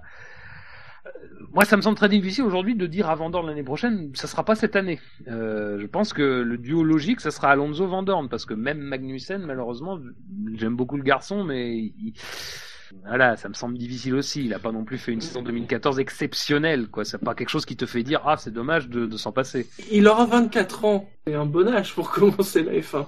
Ouais. Non, et puis en plus, Alonso, en plus, il adore les petits jeunes de la filière McLaren qui arrivent en GP2. C'est vrai. Il a des bons souvenirs. Parce que 10 ans après, 2007-2016, ouais, pourquoi pas. Très beau, hein. Donc messieurs, sinon dans les transferts, donc juste un dernier aparté, donc oui, on parlait de Vergne chez Ginas, Vergne qui a d'ailleurs signé en Formule 2 chez DS Virgin, donc peu importe s'il sera en Formule 1 ou pas, il fera une bonne partie de la saison en Formule 1. Et aussi en Formule 1, il y a notre bon vieil ami Jacques Villeneuve qui a signé un contrat chez Venturi. Enfin, voilà, c'était la petite information Villeneuve. Non mais c'est intéressant d'en parler parce que donc ça sera pour une partie de l'année prochaine. L'année prochaine c'est le début du contrat suivant. Là c'est la dernière année du contrat actuel de Canal+ pour diffuser la Formule 1. Donc à la fin de cette saison normalement, parce qu'on se souvient que là on avait attendu un mois avant le début de la saison 2013 pour avoir le fin mot de l'histoire, mais il y aura une renégociation pour les droits télé. Donc ça veut dire que potentiellement, si Villeneuve est toujours amené à commenter, il y aura peut-être des conflits, donc ça pourra nous changer. Sur la fin de saison de la Formule 2015-2016, il y a 4-5 dates qui sont les mêmes week-ends que la F1. Ouais. Notamment l'I-Prix de Paris qui sera, je crois, le même... je ne voudrais pas dire de bêtises. Alors là, j'ai les dates pour la Formule 1. Déjà, tu as Long Beach qui est le 2 avril, il me semble que c'est le week-end... ça doit commencer le 3 en Australie, hein. L'an prochain. Oui, tout à fait. Est-ce que Vandoorne... Paris, c'est le 23. Berlin, le 20. On fera les commentaires de la voiture. Berlin, c'est le 21. Moscou, le 4. Et Londres, c'est à confirmer. Donc, sans doute au mois de juin. Est-ce que si Villeneuve est plus lent qu'un mec qui arrive derrière, il lui cédera le passage? Est-ce qu'au freinage, il se déportera un petit peu? Tout ça, sera observé. Critiquer, amplifier et déformer. Non mais enfin bon, après c'est du hors sujet donc faut pas trop, on va pas trop faire long. Gus si tu nous écoutes, on va pas trop faire long. Mais j'ai hâte de voir ça. Encore une fois, ça c'est intéressant. Villeneuve qui retrouve la monoplace. Mais tu penses que ça peut être connecté au fait qu'il y a peut-être des doutes sur le fait? Non, je pense que Villeneuve sera pris en compte quoi. Oui. Parce qu'on dirait bien que l'année dernière, il faisait du rallycross et que Prost l'avait suppléé sur quelques dates. Ce qui était pas mal d'ailleurs, hein, c'était bien. Oui, ce que j'allais dire, de toute façon, si c'est pas Villeneuve, alors, le problème c'est que honnêtement, Canal+ risque aussi de perdre Prost. J'ai envie de dire, croisons les doigts pour que Canal+ perde Prost en tant que consultant. Oui. Ce serait très bon signe pour. Après, il est peut-être juste en fin de contrat et peut-être que de toute façon, voilà, il y aura un autre commentateur. Ouais. Point. Ça après je sais pas, mais bon en tout cas, enfin Villeneuve est surtout libre, hein. Ça c'est il fait ce qu'il veut quoi. C'est déjà quand quand il a signé avec Canal, il était aussi sur Sky Italia il me semble. Oui. Donc bon ça c'est il fait un peu ce qu'il veut. Non mais après par contre c'était vraiment pas par rapport à Canal+, mais c'est vrai que ça sera quand même une question aussi à se poser parce qu'en fait on sait pas trop. Tout ce qu'on sait c'est vrai que Canal regroupe pas mal de sports automobiles en ce moment, ce qui est quand même une grande première dans l'histoire de la chaîne, hein. Même s'ils ont eu par le passé la Formule 1, c'était pas, ils avaient pas. Même s'ils ont eu aussi l'IndyCar, enfin l'Indy 500 en tout cas. Il y a très très longtemps, c'était vraiment le milieu des années 90. Ils avaient même pas la F1, en tout cas ils avaient pas la F1 en premium, ils l'avaient sur kiosque. Mais bon, on peut pas considérer que kiosque c'était vraiment Canal. Donc bon, ça paraît logique qu'ils essaient, en tout cas qu'ils mettent le prix pour la conserver. Et puis aussi, faut pas oublier que Canal perd beaucoup aussi en matière de football. Alors même s'ils vont gagner des affiches de Ligue 1, ils perdent pas mal en Ligue des Champions, il ne reste plus comme gros championnat ensuite la première ligue. Bon, ça fait quand même une grille quand même relativement dégagée. L'année prochaine, ils auront les Jeux Olympiques aussi. Bon, à voir comment tout ça se déroule. Je vois mal Bein mettre de l'argent sur la F1 parce que ils ont une grille pléthorique quoi. Bein ça déborde de partout quoi. C'est même s'ils ont des canaux supplémentaires, ils ont une dizaine de canaux supplémentaires. Tu passes pas la F1 sur un canal.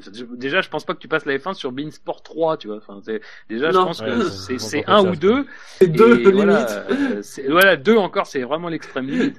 Mais tu voilà, c'est un produit que tu vas payer relativement cher, voilà. Bon, à voir. Ouais, tu me diras, on dit mais que tu payes la F1 relativement cher à comparer aux droits du foot, c'est vraiment peanuts quoi. Hein. C'est peanuts, mais bon. Bin, on sait aussi qu'il paye beaucoup de choses qui vendent sans doute à perte, hein, parce que Bin, c'est bien joli comme système, Bin, mais enfin, si c'était pas derrière l'État du Qatar qui finançait, ça serait un système qui aujourd'hui aurait mis la clé sous la porte, hein, tous les ans quasiment, ils augmentent d'€1 leur abonnement, parce que, c'était une offre à 11€, faut se rendre compte, 11€ pour tout ce qu'il y a sur Bin. Enfin, c'est incroyable quand il réfléchit.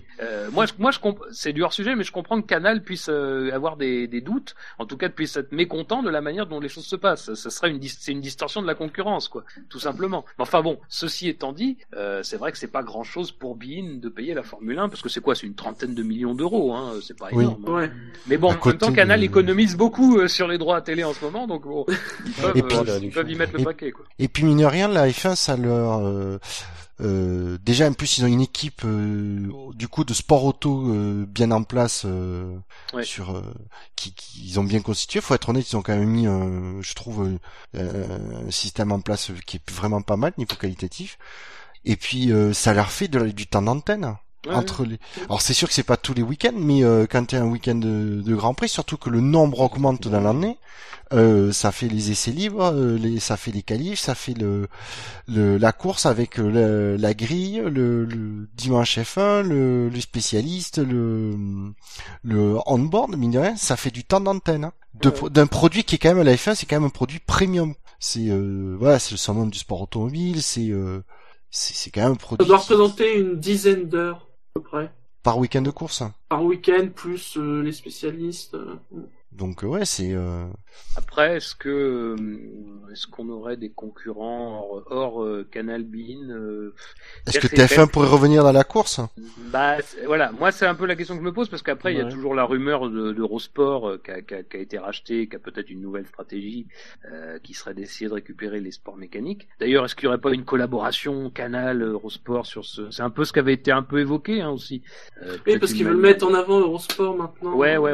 Et Eurosport, maintenant que ça a été racheté par Discovery, apparemment serait plus ambitieux au niveau des achats de droits. Ah, il va la racheter d'acheter du curling.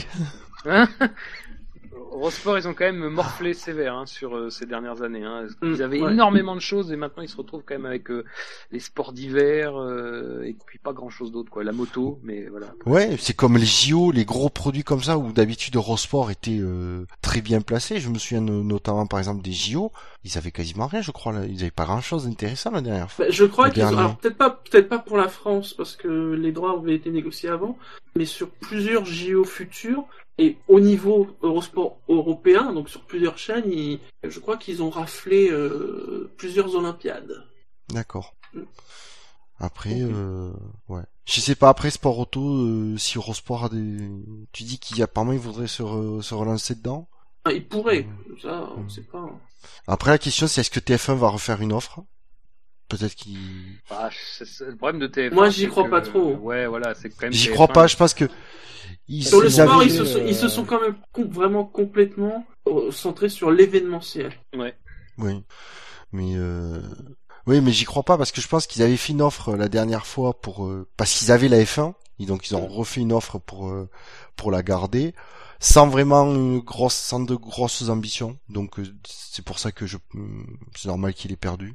Et je pense que là, maintenant qu'ils l'ont perdu, je serais surpris qu'ils refassent une offre. Mais bon, on sait jamais, hein.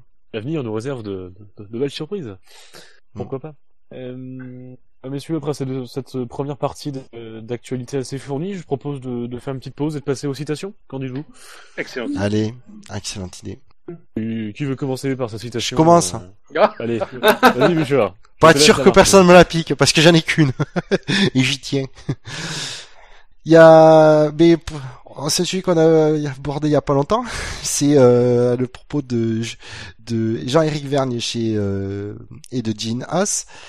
Et il y a un ancien pilote de F1, Mario Andretti, qui a quand même dit: pour le moment, parmi les pilotes disponibles, je ne crois pas que quelqu'un soit meilleur que Jean-Éric. Donc, j'aime bien ce point de vue. Mais... c'est quand même un beau compliment de la part d'un champion du monde, quoi. Oui, surtout qu'en plus c'est un champion du monde que j'apprécie. Je trouve que la personne était assez sympa. Et c'est vrai que c'est un sacré compliment qu'il fait là, Andretti. Hein. J'étais alors que il avait passé du coup en Formule 1. il avait placé en Formule. Vergne a signé en Formule. Oui, ouais, mais c'était l'écurie du fils après. Hein, c'était pas Mario Andretti. C'est ça qu'un. Moi, je croyais au départ que c'était comment il s'appelle. C'était Michael Andretti, qui était donc lui directeur de la structure en Formule 1, qui l'avait dit. Mais non, en fait, c'est Mario, donc c'est le père. Donc même si, bon, bien sûr, on va pas non plus dire que son fils a engagé un blaireau, ça c'est certain. Bon, alors on connaît l'amour paternel, mais voilà. Enfin, c'est quand même un beau compliment. Et voilà, c'est pas quelqu'un qui doit lui faire un compliment, quoi. C'est un compliment vraiment visiblement et sincère en tout cas. Après, je suis pas loin de partager son avis, hein, parce que Vergne, faut se souvenir qu'il quitte la F1, il n'est pas non plus terrassé par Ricciardo, qui aujourd'hui est triple vainqueur de Grand Prix, quoi. Donc non, mais le problème de Vergne, ça n'a jamais été vraiment entre guillemets son niveau de performance, c'est plus son niveau de malchance qui. Oui, ça n'a jamais eu. Non, d'ailleurs, en Formule 2, ça a continué. Oui, il a jamais eu une bonne étoile pour sur une bonne période qui permettait de vraiment prouver ses performances. C'est ce qui me fait, très peur, c'est ce qui revient en Formule 1, c'est que son noir reviennent aussi en Formule 1 avec lui. Parce que mais non, apparemment il a réussi. Apparemment il a filé à Räikkönen chez Ferrari son chat noir. Ouais, il l'a laissé dans la bagnole, il l'a testé une fois et tout. Il a scotché à la voiture, reste là. C'est très reposant les ronronnements d'un chat. C'est pour ça. Voilà, donc c'était effectivement. Alors je vais le faire. Alors moi c'est des paroles d'Alain Prost. Ah merde. Et qui revient sur son expérience Prost Grand Prix. Ah, ça va. Voilà. Ah, oui, 3 mois après avoir acheté l'équipe, nous avons eu de très bons résultats et presque remporté une course. Mais à ma famille et mes amis proches, je disais, je suis mort, je savais dès le début, je connais trop bien la Formule 1. Si je faisais une erreur, c'est ce qui m'attendait. Il aurait été préférable de ne pas avoir acheté une équipe. Je n'aurais pas dû prendre cette décision à la dernière minute. Et il rajoute... 2 jours avant de signer le contrat, je ne voulais plus le faire. Nous avions un plan avec Peugeot et un contrat pour 5 années de moteur gratuit et beaucoup de développement.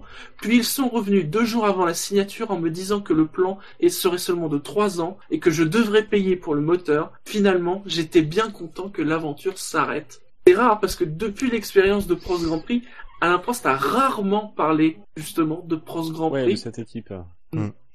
C'est intéressant que tu reviennes dessus, un peu de temps après, mais ouais. Alors après, plus loin, il souligne même qu'il avait même déjà eu l'idée 2 ans et demi avant et que, pour rigoler, il avait dit à Senna, oui, ça pourrait être... Vas-y, t'as qu'à me piquer ma citation. Ah, c'était l'autre, mais c'était dans la lignée, merde.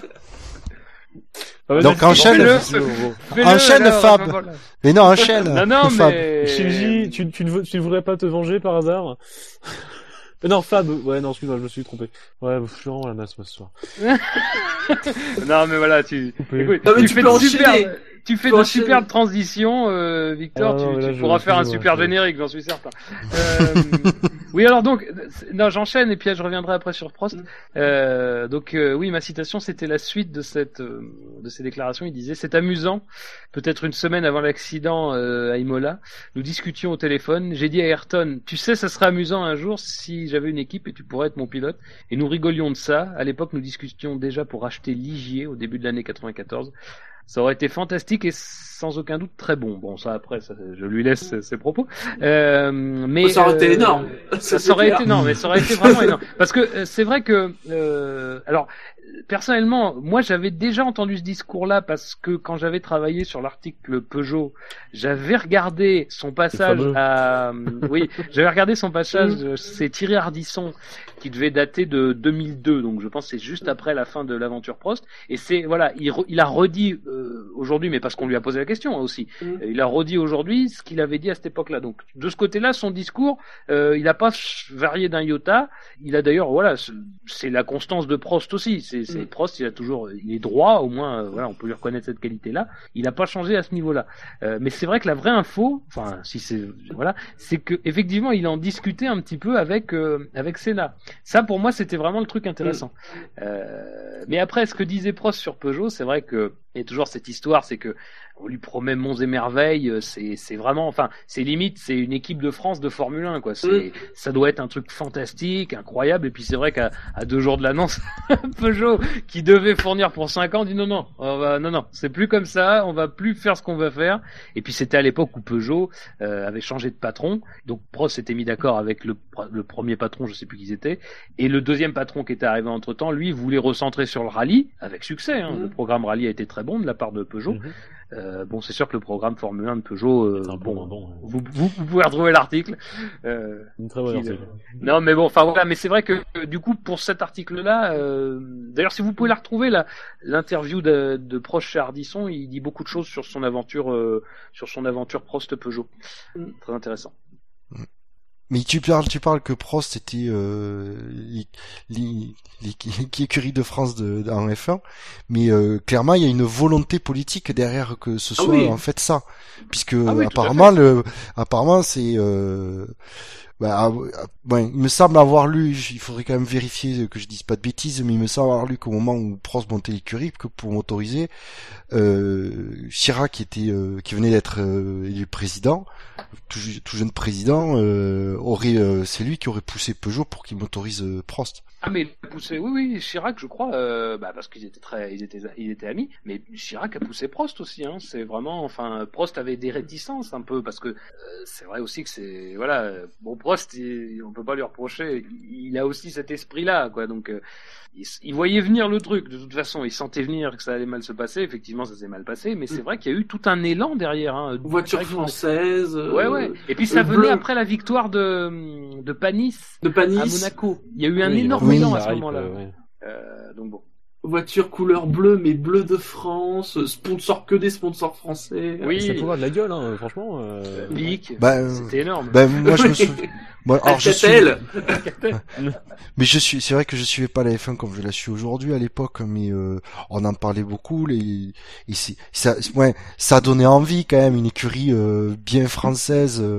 On aime bien être chauvin quand même, surtout avec Prost. Je veux dire, c'est un grand nom français en F1, c'est bien celui de Prost. Ce qui est incroyable, c'est que alors après, je sais pas si, mais quand dans l'article que j'ai fait, je mets des citations.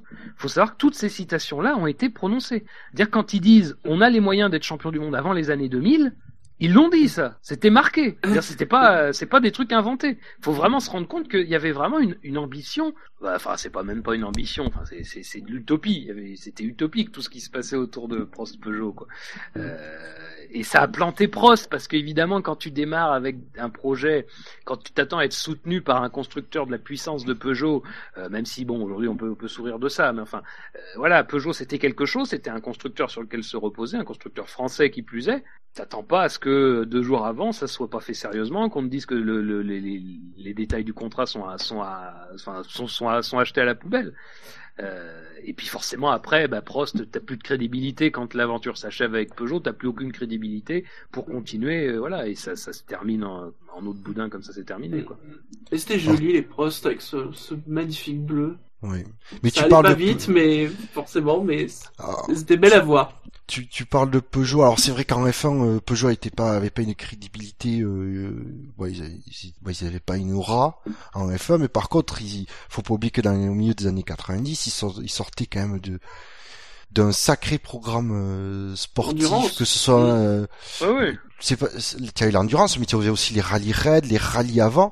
Je veux dire, faut pas oublier quoi, c'était faut pas oublier les exploits qu'ils ont fait avec la 205 en rallye, la 405 la 205 aussi en voilà, 405 en Pikes Peak, la 205 en rallye raid. Je me demande s'il y avait pas eu aussi, c'est Citroën, mais c'est le même groupe en rallye raid derrière. Ils ont tout dominé. Donc voilà, faut pas oublier que, alors peut-être qu'en F1 ils avaient pas crédité. Par contre, en sport automobile, personne les aurait traités d'amateurs, ça c'est sûr.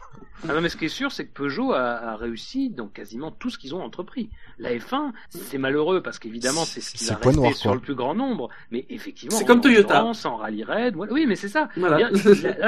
T'as des constructeurs, ils se plantent sur la F1, mais ça remet pas en cause après ce qu'ils sont en eux-mêmes. Bon, après, en matière sportive, hein, on peut discuter autre part, mais en matière sportive, Peugeot a rarement échoué.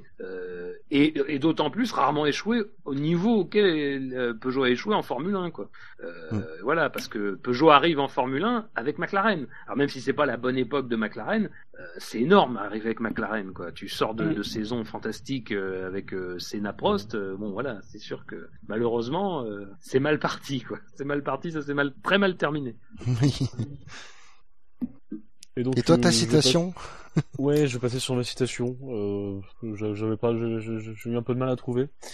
Alors, vas-y, fais comme chez toi. Une citation de Kvyat qui dit il est vraiment long. Non, je déconne. C'est un défi, il y a des sections très rapides, des virages où il faut des couilles. À Spa, plus que n'importe où, vous sentez que vous pilotez une Formule 1. C'est un jeune pilote qui remet en avant toujours le challenge de Spa. Bon, c'est peut-être remis en avant chaque année, mais je trouvais intéressant que venant de la jeune génération, il y ait toujours une aura autour de Spa. Je pense qu'en fait, le moins de pilotes qui a piloté une fois en compétition à Spa respectent Spa. Ouais. Parce que...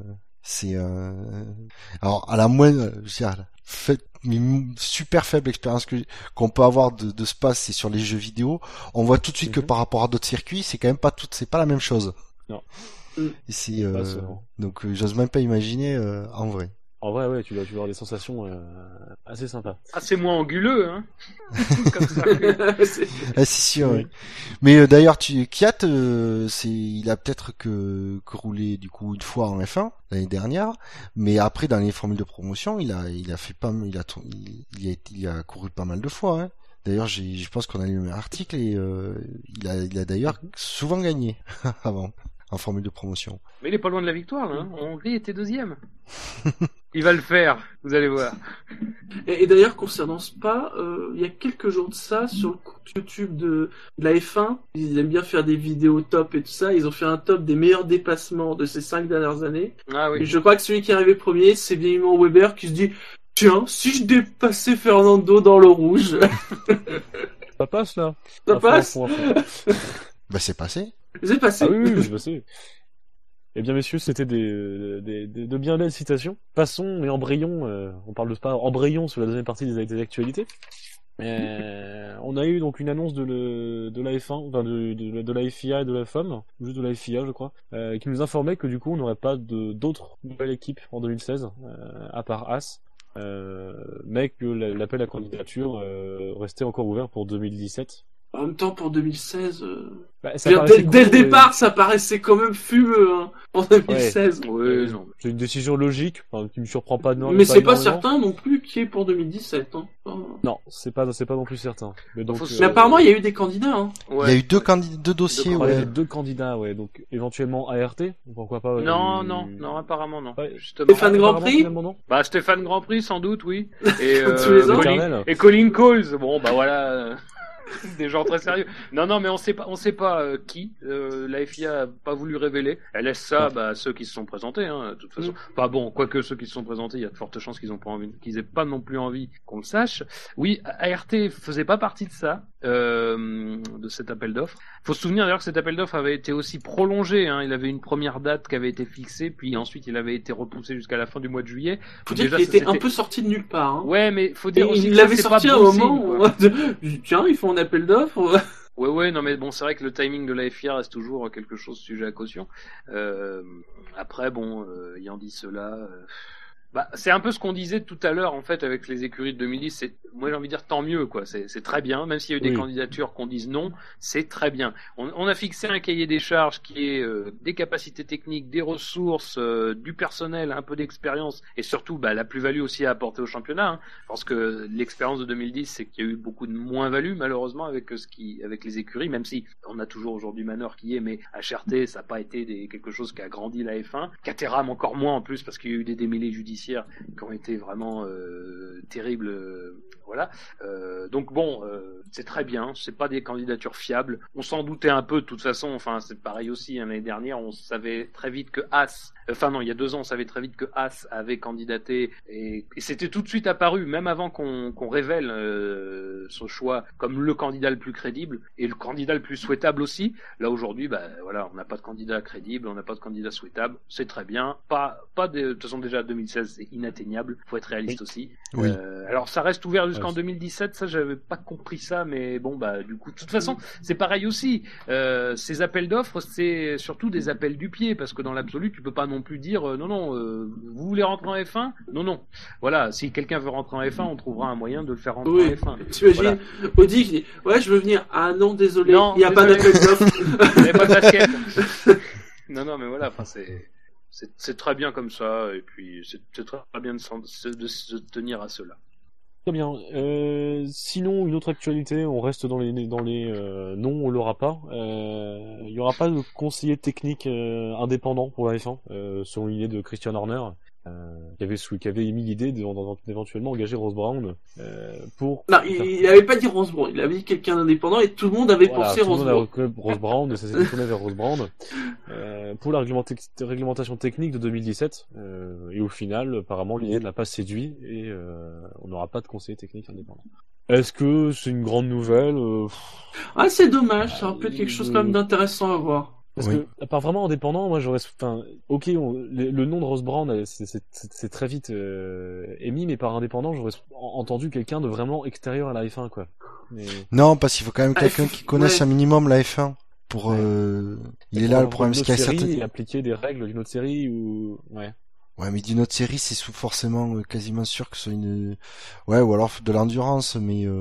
Si tu ou alors quelqu'un d'une autre série, mais pas tout seul en fait. Il faut... C'est ça, un binôme par exemple, voilà, en comité. Dr Ulrich, il a des idées pour améliorer le spectacle. Il les essaie en ce moment en DTM. Moi je dis, il faudra les essayer en F1. Enfin bon, je dis ça, je dis rien. On parlait des consignes radio de Ferrari, mais là, ils s'en font fort. Non mais c'est encore un hors sujet. Je suis désolé, Victor, je te flingue. On parlera d'endurance après si tu veux. Non, mais c'est un hors sujet, mais. On a tous été très... On applaudissait Dr Ulrich qui félicitait Porsche au Mans. On disait « Ah, quel grand sportif ce Dr Ulrich, c'est fantastique ah, !» Et puis on disait tous « Oh là là, chez Red Bull, il devrait s'inspirer que Dr Ulrich !» Bon bah tu t'aperçois que le mec, il est comme tous les autres, quoi. Dès qu'il peut faire un coup en douce, il le fait aussi. Bon, voilà.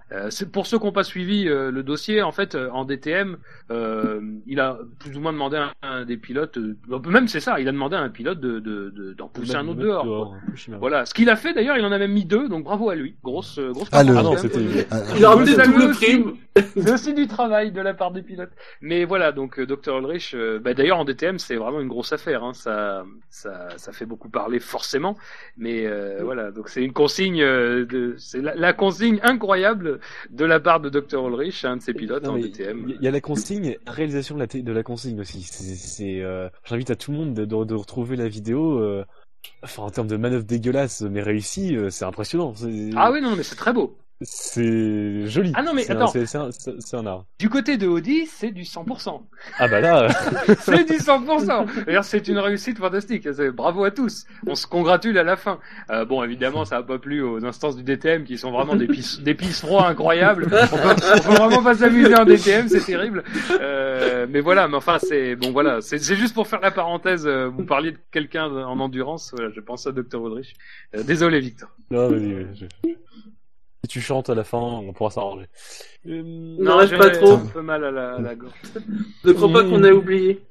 Non. D'autres choses à dire sur ce conseiller indépendant ? Non. Mais l'idée avait quand même un poil de mérite, même si elle venait de Horner. Ça peut être intéressant. Bon, voilà, mais ouais, ça... On préfère la pêche. Voilà. Le fait que ça se passe pas est pas non plus une surprise. Voilà. Non. Eh bien, passons à une autre actualité. Enfin, ce que j'ai envie de dire, d'appeler un groupe d'actualités. Lotus a prévenu. Ils s'attendent à de nombreuses rumeurs à Spa. Donc pourquoi pas soit des rumeurs de rachat par Renault, ou soit des rumeurs de soucis financiers éventuellement liés à un rachat par Renault. Donc tout ça à mettre aussi en exergue avec Renault qui a récemment lâché la FR 3.5 pour s'occuper du championnat Formule 2. Bah en tout cas, c'est sûr, ils vont aller en Formule 2. Alors, voilà, justement, c'est un peu. C'est vrai qu'il y a c'est flou. Bah, de toute façon, déjà, le championnat F2 est assez flou, hein, reconnaissons-le. Tout ce qu'on sait, c'est qu'il va rapporter des points pour la super licence, à peu près. C'est ce qu'on sait du championnat Formule 2. C'est déjà beaucoup. C'est déjà pas mal, hein, parce que c'est une indication. Mais c'est vrai que, alors, c'est dans tout le cadre un peu de Renault, donc, de l'arrivée de Renault en tant que constructeur, du retour de Renault en tant que constructeur, il y aurait dans l'idée, en parallèle, en tout cas, de remettre en place un peu une filière des jeunes pilotes. Et ça passerait par la Formule 2. La Formule 2 qui donc doit voir le jour. Alors visiblement ça sera pas, je crois, avant 2017. Bon, ça tombe bien, tu me diras, c'est la bonne date. Hein. Si Renault veut s'impliquer, c'est la bonne date. Mais donc voilà, ça s'inscrit vraiment dans cette idée d'un retour de Renault, d'une volonté de remettre en place quelque chose qui soit capable de porter des pilotes estampillés Renault en Formule 1. Et c'est vrai qu'il y avait un argument que c'est Abitboul qui en parlait, donc c'est quelque chose quand même d'assez officiel. Il y avait un argument que disait Abitboul, c'est on associe bien plus facilement Alonso à Renault, forcément il a gagné des titres Formule 1, que Renault à Hamilton. Et pourtant Hamilton a roulé pour le compte de Renault dans des catégories inférieures. Donc voilà, ce qu'il disait, c'est difficile d'avoir participé à la montée de certains pilotes en grade et de pas avoir les dividendes de ces trucs-là en indiquant que les pilotes sont des pilotes Renault. Et c'est vrai qu'il y avait toute une logique derrière tout ça. Et c'est en gros faire un petit peu ce que fait Red Bull, à une échelle, une échelle moindre, hein, forcément, puisque il y a des chances qu'on n'ait pas 4 pilotes Renault en Formule 1 d'un coup, mais voilà, enfin je trouvais ça intéressant. C'est vrai que c'est un peu un angle différent par rapport à tout ce qu'on dit, parce qu'aujourd'hui le rachat de Renault, le rachat de Lotus par Renault, en tout cas le retour de Renault, c'est pas quelque chose qui, il n'y a pas non plus d'avancée significative, mais c'est vrai que la question apparemment ça se déciderait ou on saurait en septembre. Oui, parce que de toute façon, à un moment donné, il faut quand même qu'ils prennent une décision pas trop tard, parce que même si on parle que de 2017, ça se fait pas du jour au lendemain. Et puis, je pense que Abitboul, c'est quelqu'un qui connaît bien le milieu, qui est loin d'être bête, et il sait que c'est pas. S'ils veulent arriver en 2017 et pas complètement en fond de grille, il faut qu'ils mettre en place les trucs dès la fin 2015. Le même schéma que ce qu'ils avaient fait avec Benetton, c'est-à-dire la dernière année de Benetton, c'est la première année de Renault en même temps, mais ça s'appelle toujours Benetton, mais ça appartient à Renault. Oui, hein, et je pense que c'est clairement la volonté d'Abitboul, c'est que s'il y a un rachat de Lotus, la dernière année sera 2016 sera en Lotus, alors que en coulisses, ce sera les ficelles seront tirées par Renault, même si c'est un moteur Mercedes. Mais tant que ça reste Lotus, on peut coller Mercedes à côté en 2016. Oui. C'est pas un problème. Mais par contre, voilà, il y aura gestion à distance peut-être. Oui, là, la balle est dans le camp de Renault. On attend une décision de leur part. On peut pas. Oui. Mais beaucoup de monde attend la décision de Renault, et surtout que la décision soit de racheter Lotus, parce que ne serait-ce que quand je vais sur le motorsport.com, je regarde autant la version française que la version internationale, et dans la version internationale, on voit beaucoup de commentaires de non français qui disaient ce serait bien que Renault revienne en tant qu'écurie. Voilà, il y a quand même une envie que, parce que mine de rien, Renault a une belle histoire en F1, et que ce serait pas une arrivée anecdotique. De toute façon, Renault, c'est quand même un acteur majeur, quoi. C'est vrai c'est ça. Donc, on est un peu toujours déformé parce que nous, on est français. On n'est pas forcément toujours. Enfin, on reconnaît pas toujours à sa juste valeur le succès de nos entreprises, de nos sportifs en général. Mais c'est vrai que Renault, sur la période depuis laquelle ils sont en F1, c'est quand même une très belle réussite. 2017, ça fera 40 ans. Voilà, c'est ça. C'est énorme, et c'est une vraie réussite, quoi. Il y a eu des innovations, il y a eu des succès, que ce soit en tant que motoriste ou même en tant qu'écurie à part entière.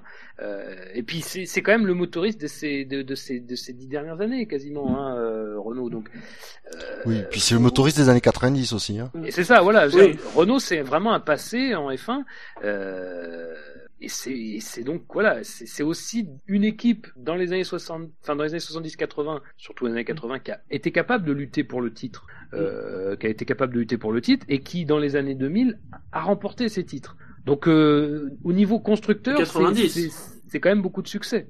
Oui, non, mais après, dans les années 90, c'est en tant que motoriste. C'est en tant que motoriste. Mais c'est vrai que c'était une part importante du succès de Williams, à l'époque. Et plus tard, d'autres structures, avec Red Bull. Autrichienne que nous ne citerons pas. Oh, ouais, pardon, excusez-moi. Donc, et puis du coup, ce serait bon si, s'ils mettent vraiment en place une filière en montant, en s'engageant en Formule 2 et qu'ils mettent vraiment en place une filière, ce serait bon signe. Ça veut dire que ils vont passer. Alors, ils vont peut-être en prendre, mais ils vont pas systématiquement chercher des pilotes apportant un budget. Alors, sachant qu'il est pas complètement exclu, même si ça paraît quand même extrêmement compliqué, que la discipline reste, mais pas soutenue par Renault. Sous un autre nom, peut-être avec un autre promoteur, ça paraît compliqué. C'est vrai que c'est pas exclu. Ils ont pas dit. Oui, mais du coup, ce qui est intéressant dans le débat qu'on a, c'est que Renault se désengage de la 3.5 pour économiser ce budget-là. Oui. Pour le replacer ailleurs. Mais voilà, la 3.5 ou quel que soit le nom pourrait peut-être continuer à exister. Après voilà, il y a aussi l'idée que on en parlait tout à l'heure, mais les points de super licence sont pas les mêmes pour le futur championnat de Formule 2 et pour la 3.5. Et c'est vrai que malheureusement, même si ça peut paraître assez minime comme différence, c'est énorme parce que d'une certaine, c'est ça, c'est que c'est énorme quoi. C'est qu'au bout d'un moment, t'as moins d'attrait pour un championnat qui te rapporte pas autant de points. Et puis en plus, on est en pleine rationalisation de l'axe de la pyramide. Oui. Vraiment. Et on voit quand même que en dessous, pour l'instant, du niveau 2, entre guillemets, au niveau 3 et 4, ce qui a été mis en place par la FIA a quand même fait le vide autour. Ouais. Donc l'idée, c'est que à côté de la F2, ça risque aussi de créer le vide. Oui, si en plus, parce que je sais pas où ça en est, mais ils évoquaient le fait que peut-être en fait la F2, la base de la F2, ça sera le GP2. Oui. Donc si le GP2 devient la F2, là, il va y avoir clairement un vide qui va se faire tout autour. Hein. Oui, après, il y aura plus de diversité comme ce qu'on a eu entre avec la FR 3.5 et le GP2. Et GP2. Ouais. Après, c'est sûr que ça serait peut-être bien dans ces conditions-là que la FR 3.5 survive. Parce que tu vas pas faire une grille à 40 pilotes. Quoi. Enfin, non. C'est pas possible. Non, ça n'a pas de sens. Il y aura des pilotes qui, malheureusement... Parce qu'il y a des pilotes qui ont pu se montrer en FR 3.5, qui n'auraient pas pu se montrer en GP2, et vice-versa. Mais en tout cas, c'est vrai que la FR 3.5, à un moment, ça a été peut-être plus qu'une alternative au GP2. Ça a été peut-être la voie préférentielle quand il s'agissait de regarder pour des nouveaux talents. Il y en a énormément qui venaient de cette discipline-là. Bianchi, évidemment, mais Sainz vient de cette discipline-là. La filière Red Bull.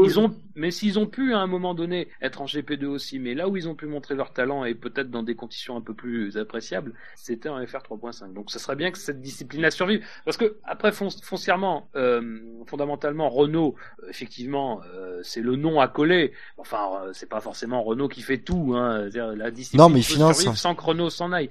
Mais voilà, non, mais c'est ça. Mais je veux dire, après, au niveau de la composition, c'est très, il y a beaucoup d'entreprises qui interviennent. Mais c'est vrai qu'il faut quelqu'un pour le porter. Et pour le faire survivre, ça serait bien que si jamais la F2 c'est le GP2, eh ben qu'on ait quelque chose à côté qui puisse être une voie, même si elle rapportera moins de points pour la super licence, mais qui peut être une voie pour des pilotes qui n'auront pas les moyens d'aller en GP2 par exemple, enfin en Formule 2 pardon. Une diversité pour que tout le monde s'y retrouve. Oui. Messieurs, d'autres choses à ajouter ? Non. Bon bah. Donc autre point, dans cette deuxième partie des actus, avait lieu aujourd'hui. J'imagine qu'elle est peut-être finie ou peut-être qu'ils se font l'after en ce moment. La réunion des directeurs techniques, une réunion entre directeurs techniques où était apparemment au programme plusieurs éléments pour les changements de 2017, comme éventuellement l'élargissement des pneus arrière, la réduction de la hauteur de l'aileron arrière, l'augmentation de la largeur de l'aileron avant, tout ça pour créer, pour rapprocher les voitures. Et quand je dis 2017, pourquoi pas aussi 2018, parce que ça fait un bout de temps qu'on commence à parler de 2017, mais ça fait un bout de temps que ça avance pas vraiment. Quitte à décaler pour 2018 ces changements. Alors, juste pour une précision, la réunion d'aujourd'hui c'était plutôt lié, alors même si dans le fond c'est pas déconnecté complètement de la problématique, mais c'était tout ce qui concernait l'augmentation du nombre de dépassements, parce que c'est une problématique qui est effectivement qui est essentielle, mais c'est vrai qu'aujourd'hui c'était plutôt autour de la question de comment on va pouvoir faire pour augmenter le nombre de dépassements. Mais t'as raison de le souligner, ça rajoute encore à l'agenda qui est déjà très fourni, et mine de rien on n'a pas avancé sur cette question, encore une fois, de la réglementation 2017, on nous promet des voitures plus agressives, tout ça, bon, bref, d'accord, mais ce que dit... à un moment il faut les faire ces voitures. Non mais c'est ça, c'est ce que dit Force India, c'est ce que dit Force India, et d'ailleurs c'est très étonnant, mais Force India c'est un peu les préposés à la communication sur ces questions réglementaires du groupe stratégique, c'est-à-dire que Force India communique sur tout, et là nous explique en gros quand même que ça n'a pas beaucoup avancé, que là on est quasiment en septembre et que faut que ce soit fini pour mars. Donc là en gros il nous reste autant de temps qu'on a eu depuis l'annonce en fait de toutes ces mesures incroyables. Bon, c'est quand même mal barré pour 2017, faut quand même se l'avouer.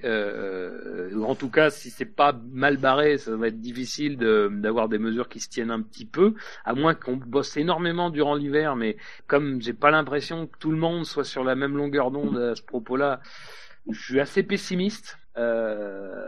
Donc effectivement, 2017, oui. 2018 alors, ça serait que ça sera peut-être mieux, effectivement. Mais pour l'instant, enfin en tout cas pour l'instant, le cap c'est toujours 2017, mais il va falloir se presser parce que c'est ce qu'il y a à faire. Et en plus, si on rajoute la problématique des dépassements, c'est vraiment pas à la légère. Ça va changer énormément de choses. En Formule 1, c'est pas des petits trucs. Enfin, vraiment accélérer quoi. C'est pas bon là le timing, encore une fois. Bon, après ils peuvent le faire en deux temps, hein. Il y a des choses qu'ils peuvent faire en 2017 et le reste 2018. 2018 ouais. Ouais, mais le problème c'est que l'agenda est toujours en train de bouger quoi. Toujours un glissement, ça glisse toujours vers l'arrière, hein, c'est pas oui. Il devait déjà y avoir énormément de choses qui devaient être faites pour 2016. Finalement, il n'y a pas grand-chose qui va être fait pour 2016. Et là, et le problème, c'est que toutes ces discussions qu'on a te fait perdre du temps à chaque fois sur le reste. Oui, c'est sûr qu'ils peuvent faire des trucs pour 2017. Après, il va falloir quand même travailler, quoi. Et surtout, quand ils annoncent quelque chose, ne pas revenir 3 mois en arrière, 3 mois après pour dire l'inverse, quoi. Avancer dans une direction, pas revenir en arrière. Après, d'un autre côté, après, je pense que ça va continuer, hein. Après, ils peuvent avancer assez vite parce qu'avec le mois de septembre, octobre, qui sont assez, chargés en Grand Prix, c'est des endroits où ils peuvent facilement se réunir, puisqu'ils y sont. Oui. Et donc du coup, ils peuvent avancer, avoir une réunion quand il y a 2 grands prix à une semaine d'écart, ils peuvent avoir au premier grand prix avoir une réunion, récolter des informations dans la semaine et se réunir du coup au grand prix suivant et du coup décider sur de trucs. Ils peuvent après c'est des trucs, ils sont capables de se décider assez vite hein, quand ils le veulent. Mais encore faut-il qu'ils le veulent et surtout qu'ils se mettent d'accord, c'est surtout ça. Ouais, mais après, comme disait Victor, le problème c'est que beaucoup de monde était d'accord pour revenir aux arrêts au stand, et finalement ce truc-là s'est écroulé de lui-même. Moi, ce qui me dérange un petit peu... C'est la grande tendance cette saison. La grande mode cette saison, ils ont lancé plein de graines, plein d'idées, plein de machins... Et il y a plein de choses qui, au bout de 3 semaines, un mois, finalement. Non, mais, mais le problème, c'est que c'est un peu comme ce qui s'est passé avec les doubles points pour la dernière course. C'est-à-dire que on a lancé un truc, on l'a intégré au règlement, et que, à part Rosberg, et encore, vraiment, Je dis ça, mais c'est vraiment pour trouver quelqu'un. Mais personne en voulait de ce truc. Tout le monde disait que c'est, je veux dire, encore une fois, Moi, je suis pas contre qu'on change quelque chose, qu'on donne un peu plus d'importance à certaines courses. Pourquoi pas ? Mais c'est introduit d'un coup, c'est appliqué une seule fois, personne n'en veut, c'est retiré. Ça, alors, tout le monde a dit ouf, ça a pas fait pencher le championnat. Faut quand même rappeler, c'est qu'à la fin, les gens se sont dit ouf, ça a pas fait pencher le championnat. Bon, alors déjà, mais c'est ce genre de truc. Et ça, c'est un petit truc. Mais c'est pareil aussi, prenons un peu plus la technique, tout ce qui concerne les bosses sur le nez, ça, moi, on me fera pas croire que les gens se sont dit « Ah, c'est super, ça va faire des bosses sur le nez des F1 ». Non, les gens, ils ont noté quelque chose dans le règlement. Alors, je veux pas m'avancer sur ce que c'est, je laisserai ça à Gus Gus. Ils ont noté des spécificités techniques dans le règlement, et il s'est trouvé que la manière la plus efficace de répondre au règlement et d'être performant, c'était de faire ça. Mais c'était moche. Mais les mêmes gens qui ont conçu, on n'a pas réfléchi. Mais c'est ça, c'est les gens qui ont fait le multiplat. C'est des gens qui sont responsables de beaucoup de choses dans ce monde. Non mais plus sérieusement, voilà, je veux dire, c'est pas la première fois qu'on aurait des trucs écrits et qu'il faille revenir dessus plus tard. Oui. Et quand je vois les changements qu'on veut faire, mais il faut que ce soit une réglementation bétonnée, solide, quoi, parce que sinon ça va être n'importe quoi, et ça va surtout pas aller dans le sens où on veut la faire aller, cette Formule 1. Donc voilà. On veut la faire aller, mais quand on regarde quand même les deux dernières courses, est-ce qu'aujourd'hui on a vraiment envie de ce changement? T'aurais quand même plus envie qu'il y ait plus de dépassement naturel sans avoir besoin de DRS, par exemple. Oui, ça pour moi, le DRS, je suis d'accord sur cette question-là, mais après avoir tous les changements comme... pour moi, on introduit une nouvelle technologie et c'est en attendant un peu, tu gardes le même règlement pendant un certain nombre d'années, ça va se retasser, ça va se resserrer, c'est... Ouais. Non, parce que Gus l'avait très bien expliqué. Il y a un point en fait du règlement technique qui pose problème, et avec les très très grosses avancées en aéro qui ont été faites, c'est que les voitures de derrière sont absolument complètement déventées. Et donc du coup il y a plus d'aspiration. Et donc il faudrait juste arriver à réintroduire cet élément.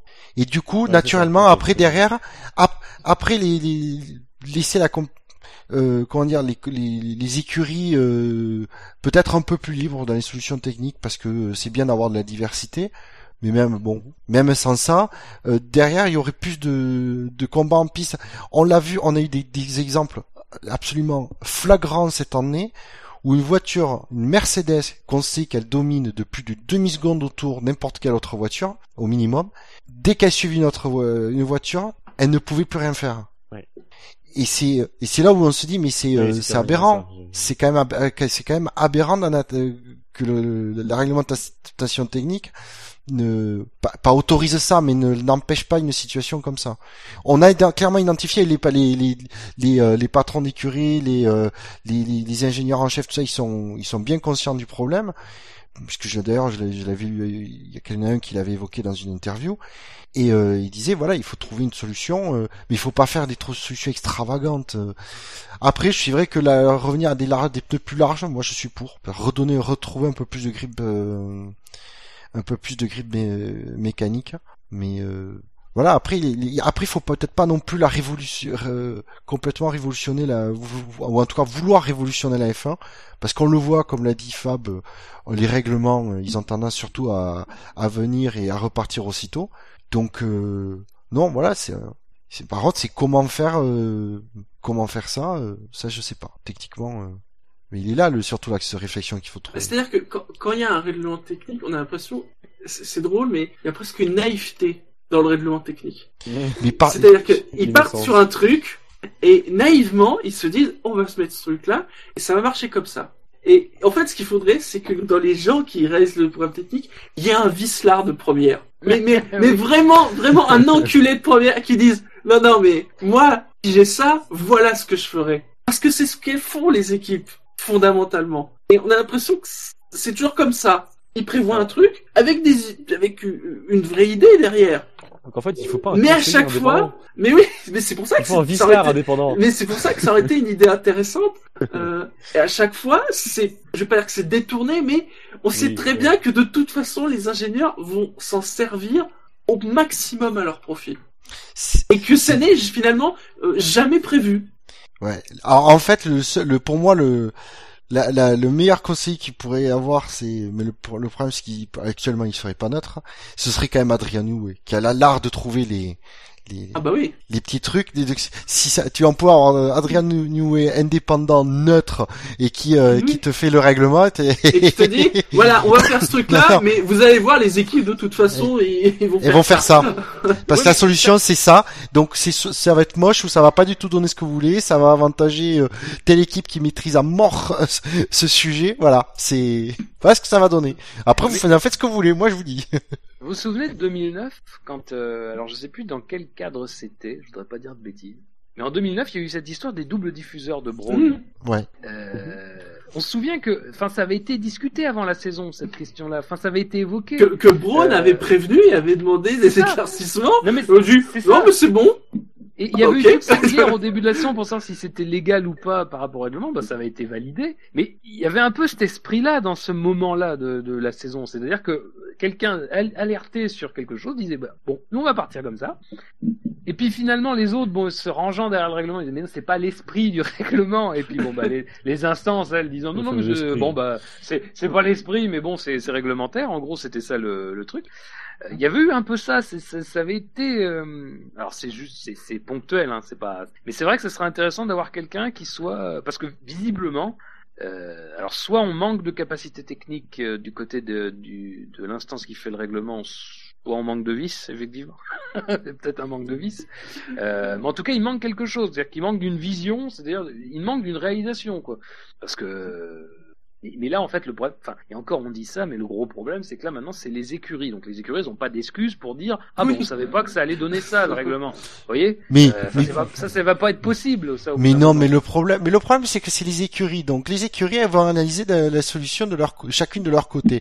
Et elles vont, en gros, à peu près toutes arriver à la même conclusion, en espérant qu'elles sont les seules à être arrivées à cette conclusion, de dire, ah, il y a un truc, là, il y a moyen de faire la performance, tout ça. D'avoir la performance comme ça. Notre voiture sera moche, mais au moins elle sera différente des autres. Voilà. Et donc ils reviennent. Après, ils se retrouvent tous pour valider le truc. Ils disent OK, moi c'est bon. Chacun dit moi c'est bon. Mais on retrouve une situation où finalement t'as au minimum la moitié qui finalement ont opté pour la même solution, si c'est pas tous. C'est ça qui est. Donc c'est pour ça qu'il faut pas laisser aux écuries le pouvoir de décider du règlement technique. Si. Parce que c'est parce que c'est pas dans leur intérêt de dire non mais il y a le peut contourner ou faire comme ça sur ce point de règlement, parce que finalement s'il a adopté derrière, bah elle a donné les clés de la solution à tout le monde alors qu'elle pouvait avoir éventuellement un avantage. C'est ça qui est débile. Et puis c'est d'autant plus débile que même si on a beau dire oui ils ont le temps de se réunir tout ça, mais c'est quand même des gens qui sont impliqués dans une saison actuelle et dans des saisons à venir. C'est-à-dire que c'est pas des gens qui peuvent réfléchir en se disant voilà, moi je me pose 5 minutes, alors OK, je suis directeur d'une écurie, mais je vais participer à ce que la F1 aille mieux. C'est-à-dire que c'est pas aussi simple que ça de se débarrasser de sa casquette, de dire oui, bon alors on va travailler sur le règlement, de trouver le temps de le faire de manière efficace aussi, hein, parce que moi je suis d'accord sur le fait que ces gens-là se réunissent, mais enfin, malheureusement, c'est pas une réunion d'une après-midi que tu peux faire des changements aussi grands, quoi. Sur même en prenant un problème séparément des autres, c'est pas en une après-midi que tu vas régler ce problème et que tu vas donner à la fois des lignes directrices et puis surtout des lignes pratiques, la manière dont tu vas faire les choses pour que tu parviennes à ton but, quoi. Enfin, moi ça me semble impossible. Bon alors après, c'est la situation telle qu'elle est actuellement, donc de toute façon on pourra pas s'en défaire, c'est comme ça. Donc il faut accepter que ça se passe comme ça, mais faut accepter aussi que quand ils fixent des agendas, ils soient pas très réalistes, quoi, parce que c'est pas possible de se dire qu'à l'heure actuelle, même s'ils ont avancé un petit peu, c'est pas possible de se dire aujourd'hui ils ont un règlement. Enfin, tout ce qui ressort, c'est bien au contraire, ils ont pas de règlement. Et on a des appels. Des idées, il faut les traduire. Et on a des appels de Pirelli qui dit eh oh, ça serait bien que le manufacturier, celui qui fournit les pneus, puisse avoir des informations sur ce qui se passe, puisse faire des tests quand les réglementations seront mises en place. Ah, quand même, c'est grave, quoi, à ce niveau-là. Moi, très sincèrement, j'ai pas vraiment d'avis sur ce qui est bon à faire ou ce qui va aider la Formule 1. Moi, c'est vrai que je trouve aberrant qu'on se plaigne dans un sens qu'on puisse pas dépasser, qui est pas assez de dépassement, mais qu'en même temps, la philosophie pneumatique, c'est des pneus qui se dégradent vite. Enfin, il y a bien une incohérence, parce que ce qui rajoute à la situation difficile, qui est déjà sur le plan aérodynamique de pas pouvoir suivre une voiture, ben en plus, tu peux pas suivre parce que si tu es déchargé au niveau aérodynamique, tu abîmes tes pneus. En plus, il y a la chaleur du moteur, la voiture qui te précède. Enfin bon bref, c'est totalement incohérent à ce moment-là. Une mesure simple, c'est on revient à des pneus normaux, quoi, ou alors à des pneus qui se dégradent moins vite, même sans parler de pneus qui durent toute une course. T'as un moment, enfin, il y a des trucs simples à faire. Je veux dire, c'est pas complètement, j'ai pas l'impression d'être fantaisiste en disant les pneus correspondent pas, accentuent encore le problème de pas pouvoir suivre une voiture, quoi. Mais bon, je sais pas. On veut des voitures plus agressives, on veut des voitures plus rapides, mais est-ce qu'on c'est toujours très délicat la Formule 1, c'est parce qu'on cherche un idéal. Déjà tout le monde n'est pas d'accord sur l'idéal, mais en plus on se donne pas vraiment les moyens de réfléchir profondément à la Formule 1. C'est toujours des petites retouches par-ci, des petites retouches par-là.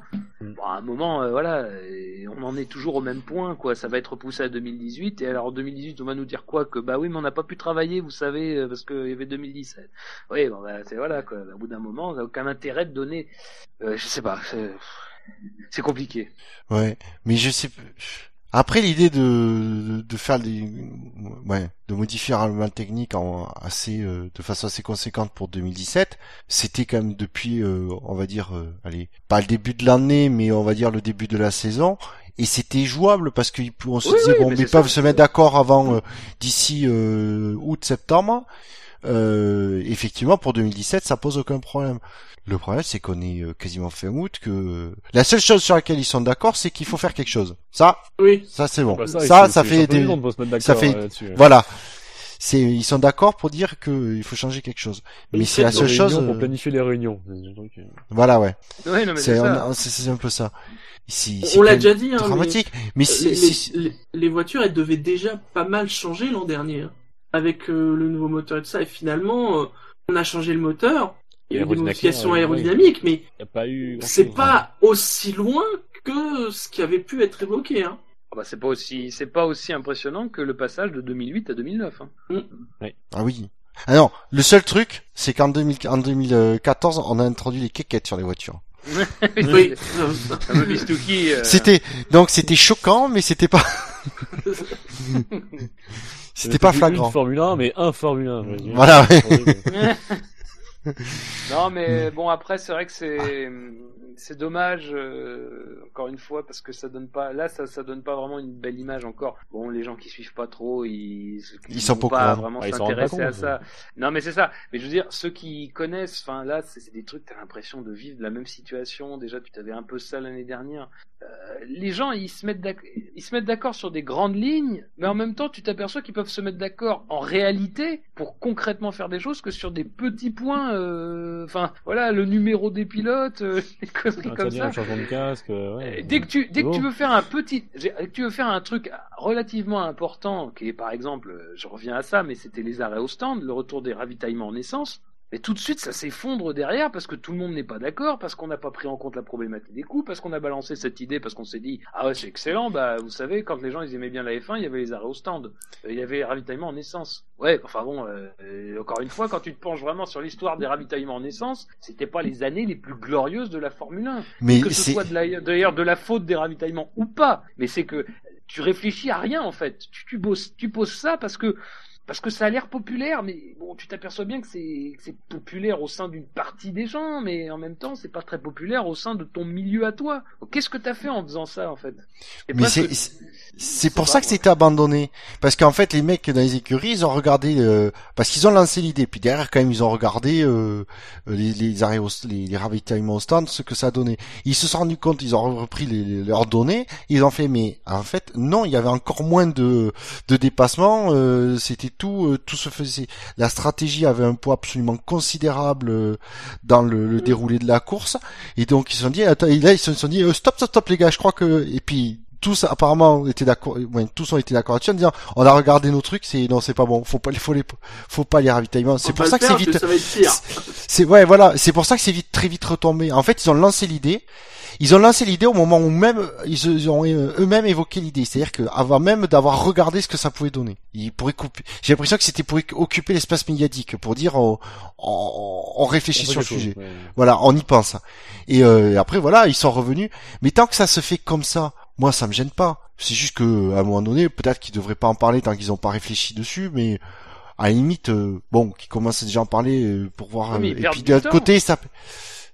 Mais ils perdent du temps, non? Parce que s'ils en avaient pas parlé, on n'aurait pas vu qu'ils réfléchissaient à ce sujet-là. C'est juste que, après, il faudrait qu'ils réfléchissent à d'autres sujets, qui sont peut-être plus porteurs, mais, je sais pas. Voilà. Après, je crois que ça résume bien, ça. Ouais, mais c'est ça le problème, c'est que j'arrive pas à déterminer là, vraiment dans quelle direction ils veulent partir, parce que, ils sont pas forcément d'accord là-dessus. Et, ou comment en tout cas, comment y arriver.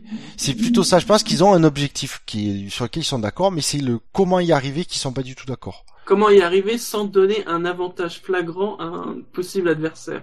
Et en gardant un avantage, et en gardant un avantage et honteux chacun pour soi. Oui, voilà. Tu refais la même chose et tu recrées encore un grand leader comme Mercedes, ça va grincer des dents, quoi. Et de notre côté, on en revient en disant que Bernie Ecclestone a absolument raison en disant la F1 est le seul sport où c'est les participants qui font le règlement et c'est une aberration. Et il disait, on en arrive à la situation dans laquelle on est. Et t'as quand même des directeurs d'écurie, Chris Horner l'a dit, en disant, mais enlevez-nous ce pouvoir, quoi. Qui consulte le SAV, là, pour faire le règlement. Ils sont bien contents de l'avoir, quand même. Le SAV, ouais. Donc, messieurs, c'est Fab, justement, qui a parlé tout à l'heure, parce qu'on veut modifier les pneus, machin, et puis Pirelli, de son côté, veut plus d'essais, si jamais il y a modification. Parce que bon, si on change, il faudrait peut-être... venir le manufacturier. Si Pirelli a récemment établi un parallèle entre le budget dépensé pour être en Formule 1 et ce que ça leur rapporte en termes de publicité, donc positive ou plutôt négative ces derniers moments, et le budget qu'ils pourraient, avec le budget qu'ils investissent, ils peuvent avoir une équipe ou gérer une équipe de F1. Je sais pas si j'ai bien lu l'info, mais c'est ce que j'en ai retenu. Oui, c'est qu'avec l'argent qu'ils dépensaient, ils pourraient gérer une équipe de F1. C'est ça, et donc ils pourraient avoir une meilleure... un meilleur retour, un peu comme Renault dessus. Oh, bref, oui. C'était juste. Non, mais après c'est bon. Alors c'est pareil, on va pas faire trop long sur oui, ça, mais c'est toujours ce qu'on évoque, c'est-à-dire que alors c'est intéressant de savoir que Pirelli effectivement débourse des centaines de millions de dollars. C'est pas étonnant, hein, après c'est. Mais on comprend aussi l'importance d'un. C'est un investissement, hein, parce que effectivement, comme ils disent eux-mêmes, ça revient pas dans les mêmes proportions dans leur escarcelle. Et surtout, ça donne la mesure de la manière dont on traite un tel partenaire, parce qu'encore une fois, déjà parce que parce qu'on a considéré à un moment donné soit que les pneus étaient trop durs, soit que les pneus étaient trop tendres, alors que c'est ce qui peut arriver dans un type de réglementation pareil, hein, c'est que de toute façon, ça, si tu fais 6 pneus, malheureusement, il y aura des circuits où ce sera trop dur, il y aura des circuits où ce sera trop tendre. Ça, c'est bon. Enfin bon, bref. Bon, ça après, c'est un problème de pédagogie. La F1 ne sait pas expliquer les choses, et puis en plus la F1 fait semblant de ne pas comprendre les choses qu'elle a mis en place, ça c'est une chose, mais c'est aussi toujours pareil, c'est la question des essais qu'on leur refuse depuis des années, depuis le début, hein. On l'a fait une fois l'année dernière, augmenter les essais, parce qu'on sortait de 2013, et parce qu'en 2013 à Silverstone, quand t'as 4 ou 5 voitures dont les pneus explosent, ça fait pas sérieux, ça fait pas crédible, ça rend la Formule 1 ridicule aux yeux du monde, voilà, donc là on a dit bon, ok. Et puis Pirelli a dit aussi, tout simplement, nous, si c'est pour qu'on se foute de notre gueule et qu'en plus on mette en cause la fiabilité de notre matériel, on va quand même pas se laisser marcher dessus, donc ils ont fait des pneus plus durs. Ça, ils l'ont dit, ils l'ont fait, on peut pas leur reprocher. Mais après, il faut quand même arrêter aussi, et c'est toujours... Enfin bon, ça j'ai l'impression qu'on le répète à chaque fois qu'on parle de Pirelli, mais voilà, eux ils réclament, ils le disent depuis le début, la réglementation va changer énormément peut-être en 2017, et il faut qu'on ait plus d'essais, parce que sinon on va courir à la catastrophe. C'est pas au dernier moment qu'il faudra régler des problèmes structurels. Parce que si, c'est pareil aussi, Silverstone. Moi, je suis pas persuadé aujourd'hui que ce qui s'est passé à Silverstone, c'était forcément lié aux pneus. À mon avis, c'était surtout lié à un problème qui était lié au circuit en lui-même. Mais toujours est-il qu'à ce moment-là, on a eu une vraie réflexion, et c'était arrivé après les essais Pirelli-Mercedes, où c'était déjà un premier signal d'alarme qui était tiré pour dire, on peut pas passer par le règlement, on peut pas passer par une entente entre toutes les parties pour pouvoir faire des essais, pour essayer un petit peu de fiabiliser nos pneus, parce que les écuries se plaignent de ne pas pouvoir fiabiliser leur matériel parce qu'il y a peu d'essais, mais c'est pareil pour le manufacturier. Donc à ce moment-là, les essais Pirelli-Mercedes, c'était peut-être illégal, c'était peut-être pas normal, ça a peut-être avantagé Mercedes à court, moyen, voire peut-être long terme, mais enfin en tout cas, c'était nécessaire à ce moment-là. Et ça, la suite l'a prouvé. Mais là, Pirelli peut se retrouver dans l'exacte même situation, et c'est des gens qui mettent énormément d'argent sur la table pour qu'en plus, ils ne soient pas beaucoup mis en avant. Voilà. à un moment donné, ça doit rentrer en compte aussi, quoi. Tu peux pas traiter Pirelli comme si ces gars-là ne faisaient rien, alors que ils sponsorisent des grands prix quand il n'y a pas de sponsor parfois, et qu'en plus ils mettent autant d'argent sur la table. C'est des centaines de millions de $. Enfin, c'est quand même incroyable qu'on. Enfin, je sais pas moi. Et en plus, on continue à dire oui, moi on préfère Pirelli, mais moi très sincèrement, je trouve que Pirelli a beaucoup de courage de continuer. C'est-à-dire, ils doivent bien en tirer quelque chose. Évidemment, ils font pas ça. C'est pas Non mais c'est ça, c'est incroyable, le retour est quand même pas très bon, quoi. Il y a peut-être aussi ça, un message de Pirelli envers le monde de la F1, de dire ok, on va prolonger le contrat, là, a priori c'est les favoris, mais pas à n'importe quel prix. Et justement, s'ils se le permettent, c'est que a priori ils sont les favoris. Mais c'est sûr que l'histoire des essais, c'est une aberration de ça actuellement, en effet, mais bon... Il faut qu'ils parlent à Renault pour de leur situation, je pense. Donc voilà, d'autres choses à rajouter, non. Non. Fab a bien résumé la situation. Oui. Je peux terminer par éventuellement une toute petite dernière actualité, mais c'est vraiment, je sais qu'on c'était déjà évoqué il y a un peu de temps. Pourquoi pas une Formule 1 un jour, des sports automobiles aux Jeux Olympiques un jour, soit sous la forme de Formule 1, soit Formule 2. J'y crois pas.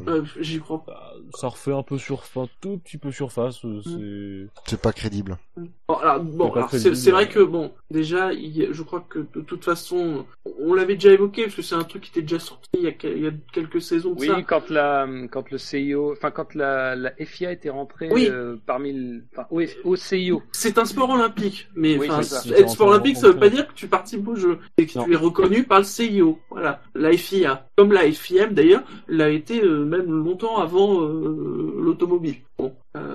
Mais je crois que de toute façon, dans les règlements des jeux, il peut pas y avoir de sport mécanique. En tout cas, pas avec moteur. Pas avec moteur.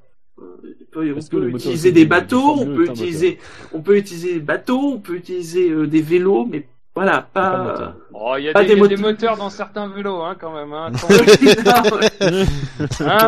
Oui, mais ils sont illégaux ceux-là, de vélos. Oui. Après, on sait jamais. Règlement, ça se change. Même le règlement du CIO et des jeux. Ils pensaient qu'il y aurait du curling ou du BMX aux Jeux Olympiques. Maintenant, en effet, la F1 dans sa forme actuelle, non. Alors en effet, ils parlent de la Formule 1, mais je sais pas parce que. C'est peut-être plus simple à faire fonctionner qu'une Formule 1 en termes de coût, en termes de. Oui, et ce serait peut-être plus dans l'esprit de ce que veulent être les jeux. Mais c'est surtout que les Jeux Olympiques, généralement, c'est dans une grande ville et que un circuit de Formule 1 qui est en ville, tu peux plus facilement le caser dans dans des Jeux Olympiques. Après est-ce qu'il faudrait peut-être pas plutôt voir du côté du karting? Il devait y avoir des preuves olympiques. Karting à pédale. Aussi, peut-être pas à pédale. Mais... Non, ou électrique. Le karting électrique, oui. Aussi, c'est... Voilà le genre de format qui pourrait être intéressant. Pour une fois qu'il y aurait quelque chose d'intéressant au JO. Non, dis pas ça. Non, ça c'est certain. Je suis mauvaise langue. Parce qu'il y a plein de considérations. Il y a des considérations de coûts, d'installation, de combien de personnes sont nécessaires dans le sport, que ce soit en termes de sportifs, mais aussi d'accompagnateurs. Et en sport auto, autour du sportif, il y en a beaucoup des accompagnateurs. Parce que les jeux ont aussi des limites en termes d'athlètes maximum. Parfois sur certaines disciplines, et quand ils veulent mettre un truc, ils en enlèvent un autre parce que il faut que le nombre d'athlètes au général n'explose pas. C'est pas possible de faire les Jeux Olympiques avec 100 000 athlètes, c'est pas possible. Là, c'est 10 500, je crois, la limite. Non, mais je crois que de toute façon, après l'olympisme, c'est une idée qui déjà de fait proscrit les moteurs. De toute façon, je crois que ça c'est la barrière infranchissable. Il y a énormément de sports après toutes ces histoires de sports un petit peu, comment dire, underground quoi, des trucs genre le frisbee, des trucs comme ça, c'est pas des sports. on peut questionner le fait que c'est vraiment des sports à portée olympique, mais c'est des sports qui sont dans l'esprit des sports où l'humain reste l'essentiel. Alors en disant ça, c'est vrai qu'il y a des sports comme le vélo, des sports comme le tir, effectivement s'il y a que l'humain, ça va pas aller bien vite quoi, ça, oui. Mais, voilà, mais ça reste un effort humain. Sur un vélo, c'est la personne qui pédale. Voilà, non mais c'est ça, ça reste un effort humain, même le tir, voilà. Il faut se concentrer, voilà. Il faut viser, il faut. Oui, non mais c'est ça, c'est des sports, et puis c'est des sports en plus de le tir, c'est effectivement, moi j'en rigole, mais c'est un sport de tradition. C'était aux premiers Jeux Olympiques modernes, voilà, c'est tout aussi. Il y a des sports de tradition. Le sport motorisé, malheureusement, bah voilà, il y a un moteur. Pas dans ces traditions. Bah c'est ça, et puis bon après, moi je rêverais de voir une même voiture et les pilotes de Formule 1 se tirer la bourre sur des petits parcours comme il peut exister, bah, comme ils font pour la course des champions par exemple. C'est dans l'idée, ça serait ça un peu dans l'idée, j'imagine, hein, une même voiture pour tout le monde et voilà, on part comme ça. Évidemment, mais c'est inaccessible quoi. Enfin, moi ça me semble inaccessible. Très sincèrement, je comprendrais pas qu'on revienne sur l'absence, enfin, sur autoriser les moteurs aux Jeux Olympiques. Ça. Et puis voilà, est-ce que le sport auto on a vraiment besoin? Ouais, c'est ça. Puis dans la liste des sports qui devraient rentrer dans les jeux, je pense pas que le sport auto. C'est-à-dire qu'avant qu'il y ait du sport auto, peut-être par exemple rentrer le karaté, les choses comme ça, qui attendent depuis extrêmement longtemps. Et qui oui, c'est vrai. Il y a beaucoup de... Enfin voilà, c'était la petite actualité qui clôt notre deuxième partie des actualités et qui nous fait passer à quelque chose d'un peu original. On innove un peu pour cette émission. Vous avez dû remarquer cette année que le site officiel F1.com s'est enfin offert un community manager, a enfin décidé de se tourner vers les médias. Et qui s'est dit, tiens, pendant la pause, ça serait pas mal que je fasse une idée comme ça pour occuper le temps. C'est ça, pour voir, en dévoilant chaque jour un peu plus. Donc ils ont demandé, vous avez sûrement dû voir passer, à chaque grande personnalité, je pense, du sport, enfin, de la Formule 1 aujourd'hui, comme Bernie Ecclestone ou d'autres pilotes, de faire leur meilleure équipe de Formule 1. Alors, ce qu'ils appellent le hashtag F1 Dream Team. Avec mon accent anglais, c'est impressionnant. Et du coup, eux, ils savaient, on n'en est pas resté là. Et alors, je vais peut-être juste préciser, pour ceux qui n'ont pas vu, donc déjà, vous pouvez aller sur le site officiel de la F1, puis les sites d'actu ont repris le truc. En fait, quand on parle d'équipe, c'est-à-dire qu'il faut choisir deux pilotes, bien évidemment, une voiture, de l'histoire de la F1 et un patron d'écurie. Donc il faut trouver 4 trucs. Oui, et pas forcément les 500 ingénieurs en plus qui sont qui sont à l'usine, contrairement à certains. Ah, on le citera pas. Et donc messieurs, avez-vous composé vos F1 Dream Team? Oui. Bah oui. Qui veut commencer? Allez, je me lance. Je vais faire un classique, mais comme voiture, je commence par la base. Comme voiture, moi je vois la Williams FW14B de 92. Un classique, hein, souvent cité. Un grand classique. Oui, bah, pour la raison, c'est que pour moi, ça ressemble, ça s'approche de, c'est un peu la définition même de de la F1 pour moi. C'est-à-dire qu'il y a une vraie innovation technique, on cherche dans la recherche absolue de performance, voilà quoi, la suspension active, tout ça, c'est très très bonne voiture. En plus, je trouve, dans ce qui ressemble pour moi le plus, c'est de Formule 1. En directeur d'équipe, je mets Jean Todt. Je pense que c'est le directeur d'écurie qui, partout où il est, dans tous les sports auto où il était en charge d'une écurie, il a gagné.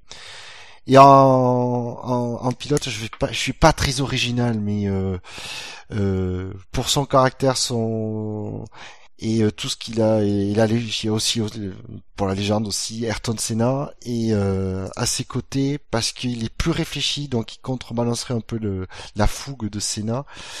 Je mettrais le quadruple champion du monde Sébastien Vettel. Voilà ma dream team. Fichtre. Franchement intéressant. Oui. Il y a de l'argent. Ouais. Allez, moi de mon côté, alors déjà pour la voiture, moi quand on dit dream team, faut être le meilleur, hein. Et donc je prends ce qu'il y a de mieux. Et donc je prends une MP44 de 1988 parce que voilà, quand on dit je veux dominer, je veux dominer. Voilà. Pour l'équipe, pour le patron d'écurie, eh bien je prends Rosberg, hein, parce que après tout, si on n'arrête pas encore de vouloir ce qu'il revienne, c'est qu'il y a sans doute une raison, hein, que il est à la fois directeur d'équipe, mais aussi directeur technique. Hein, c'est... Même en patron, il est complet. Voilà, il a eu du succès même dans les deux, puisque même en tant que directeur d'équipe, il a eu du succès. Alors pour ceux qui me diraient ouais mais Rosberg c'est Ferrari, c'est la stratégie, ça va être chiant, hein, bah non, moi parce que je mets forcément Ayrton Senna et pour l'accompagner je mets du Jim Clark, voilà, parce que c'est pareil, quand je domine, je domine.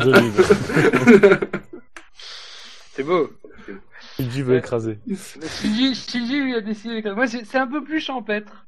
C'est un peu plus champêtre. La voiture. Alors la voiture, j'aime beaucoup les voitures des années 70, mais c'est vrai que j'ai toujours la préférence pour la Lotus 79, celle de 78 d'ailleurs, qui est c'est John Player spécial, hein, donc c'est la livrée noire et or. Et puis c'est une belle voiture. Moi j'adore cette voiture là. C'est une des plus. Malheureusement, elle a eu un destin un peu tragique. Encore que je crois que c'était pas elle, mais bon bref. Donc la Lotus 79, pour chapeauter tout ça, Ron Dennis, hein, évidemment, puisque j'aime les Britanniques. Et puis alors un duo de pilotes, c'est un peu plus. J'ai pas mis Senna, hein, je suis désolé. Voilà. Je mettrais, c'est prime à l'offensive, c'est Hülkenberg. J'adore son histoire. Et c'est Nigel Mansell. Parce que bon, voilà. Il faut quelqu'un. C'est pour la moustache, ça, je parie. Aussi, hein, donc voilà. Il faut du cuir. Victor. Mais d'abord, avant de moi, je vais dire les choix, les autres choix d'autres membres de la rédaction qui ne sont pas avec nous ce soir. Bon, alors, Gus, je vais tronquer un peu. On mettra sûrement toutes tes explications dans le. On fera un article. Dans l'article. Mais donc Gus a fait un choix qui se rapprochait beaucoup du choix de Buchor, avec en voiture la FW14B aussi. Il citait notamment ses prouesses technologiques, etc. Je ne me perdrai pas dans les détails. Vous aurez la joie de le lire, je pense. Aussi en directeur, Jean Todt. Pour tous, avec un petit jeu de mots qui dit que la méthode qui a permis la Razzia de 2000 à 2004 était sympa. Et en pilote, voilà pourquoi ils différencient de toi, avec Alain Prost et Lewis Hamilton. Il précise ou l'inverse, je ne veux froisser personne. C'est un beau duo. C'est pas mal parce que on en discutait avant. C'est vrai que parmi les noms, à part peut-être Vettel qui a dû être cité parfois parmi les choix qu'on voit sur Formula1.com, il y a peu de noms de pilotes actuels en fait, comme s'ils osaient pas trop. Il y a un peu Alonso qui ressortait, j'ai l'impression. Un aussi, peu, il a dû être cité. Mais parce qu'Alonso il est en fin de carrière, donc les gens se. Enfin, bon. Mais ce que j'allais dire, Alonso il est encore en F1, je le vois plus sur le podium.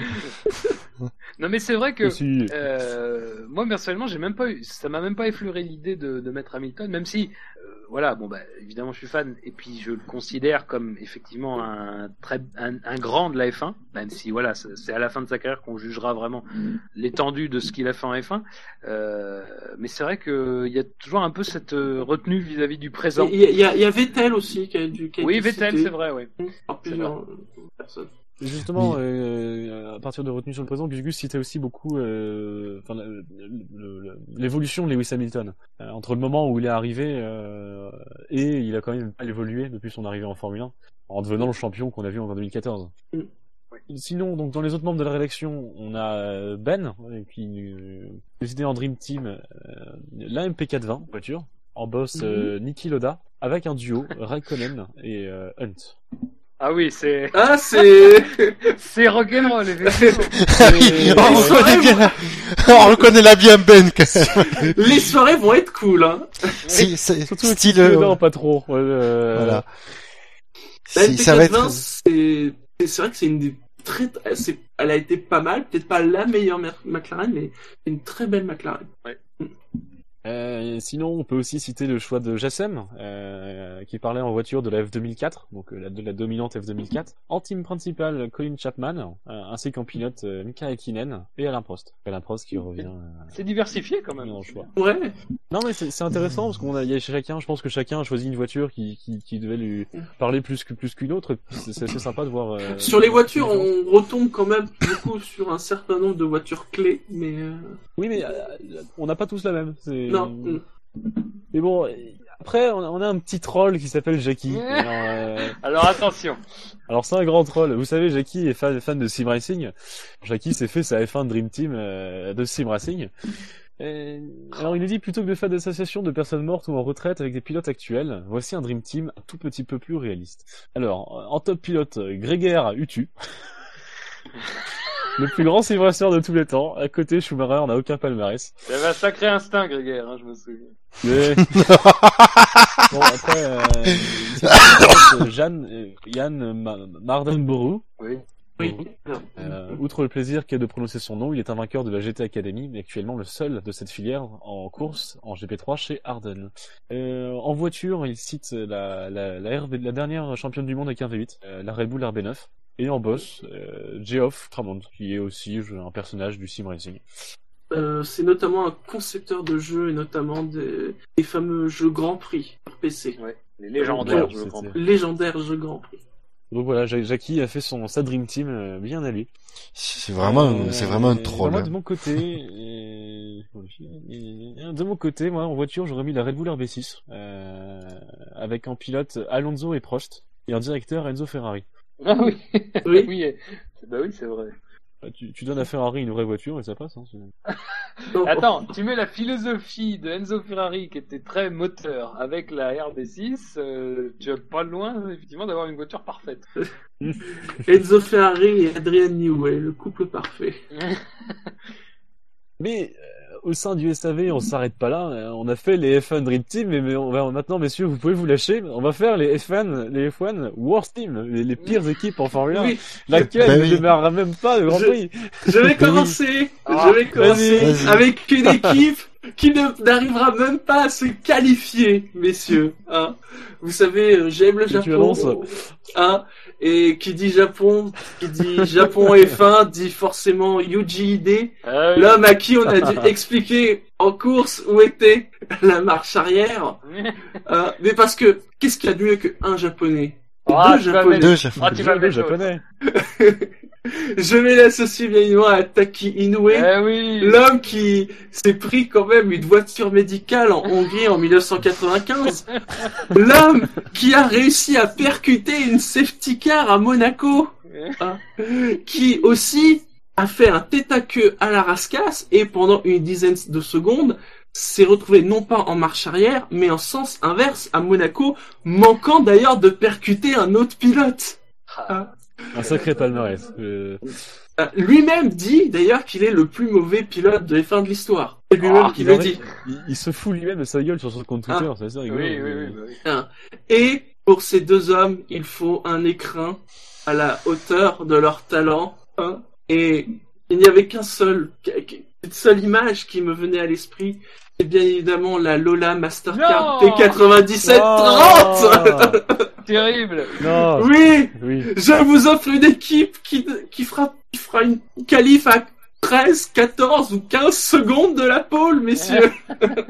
Il te faut un tour inversé là. Et alors en team boss, ne savant pas trop quoi mettre, je me suis dit que seul un Colin Coles pouvait avoir le niveau pour diriger une équipe comme ça. Voilà. Ça se palmarès. Je sais même pas s'ils sont acceptés dans le paddock. Ouais, il y a débat. Alors moi, disons que ça va être 50%, donc je vais pas reprendre les explications parce que je crois que tout a été dit. Effectivement, ça sera dans la Lola Mastercard, puisque je pense qu'on peut pas allier en fait une aussi belle voiture. Bref. Vous savez que Mastercard a mis 30 millions dans l'équipe. Et je pense que ce sont les 30 millions les plus mal dépensés de la société. Oh purée. Et le pire, c'est qu'en plus, pour avoir vu un peu l'histoire, Mastercard. Non mais c'est de leur faute parce que au début ils voulaient commencer une année plus tard et c'est Mastercard qui a dit non la saison, vous la commencerez en 97. Hein. Bon, la voiture, elle sera finie 3 heures avant, et vous commencerez le Grand Prix d'Australie avec aucun roulage et aucun passage en soufflerie, hein. Mais ça va passer. Évidemment, bah, le pilier, hein, c'est Taki Inoue, hein, parce qu'on peut pas, je crois qu'on peut pas toujours s'affranchir des meilleurs. Je lui accole Jean-Denis de Letraz, parce que j'aime bien son nom, et puis parce que ça, bon, cherchez sur Internet, vous comprendrez tout de suite la hauteur de son mérite. Et pour chapeauter tout ça, je me suis dit, il faut quelqu'un de rock'n'roll, parce que là, c'est un peu trop sérieux. Et ce sera Andrea Sassetti. Ça vous dit peut-être pas grand-chose, mais c'est le directeur fondateur d'Andrea Moda. J'y ai pensé, en plus. Et parce que, non mais, parce que l'histoire d'Andrea Moda, c'est quelque chose. C'est un visionnaire, c'est un génie. Puis c'est un peu aussi une maltringue, hein, faut le dire aussi, mais en tout cas, c'est très intéressant. C'est quelqu'un qui a fait de la prison pour des impayés liés à son écurie de Formule 1. Bon, bref, c'est quelqu'un qui gérera à merveille cette équipe prometteuse. Voilà. Je me lance. Vas-y, je me lance. Vas-y. Alors moi, contrairement à Fab, j'ai l'autre moitié du duo de Shinji. Donc, parce que honnêtement, c'est parce que Takinui, j'y ai pas pensé. Donc j'ai mis Yuji Ida. Mais pour compléter ce duo, je me suis dit, je repense toujours à cette fameuse course à Valence, avec un excellent bon dernier à 2 tours, déjà après 3 tours seulement de course, un Italien qui s'appelle Luca Badoer. C'est moche, je sais. Tout ça, ces deux pilotes au volant d'une voiture qui m'a marqué plus parce que c'était le nom de l'apéritif que je buvais, parce que à cet âge-là, je pouvais pas boire autre chose. Qui s'appelait, c'est la Pacific PR01. Ouh là là. Oh oui. Oui.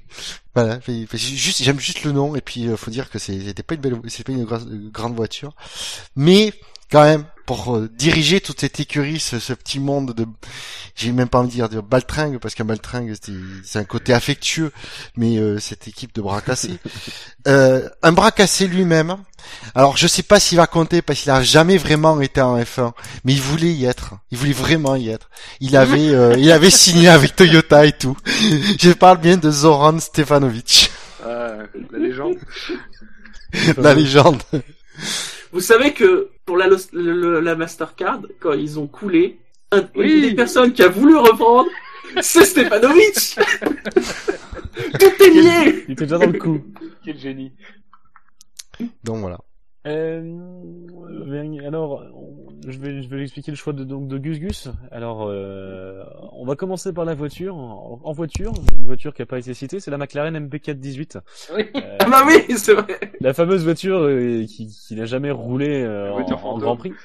Donc la voiture de 2003, une réalisation d'Andrea Newey.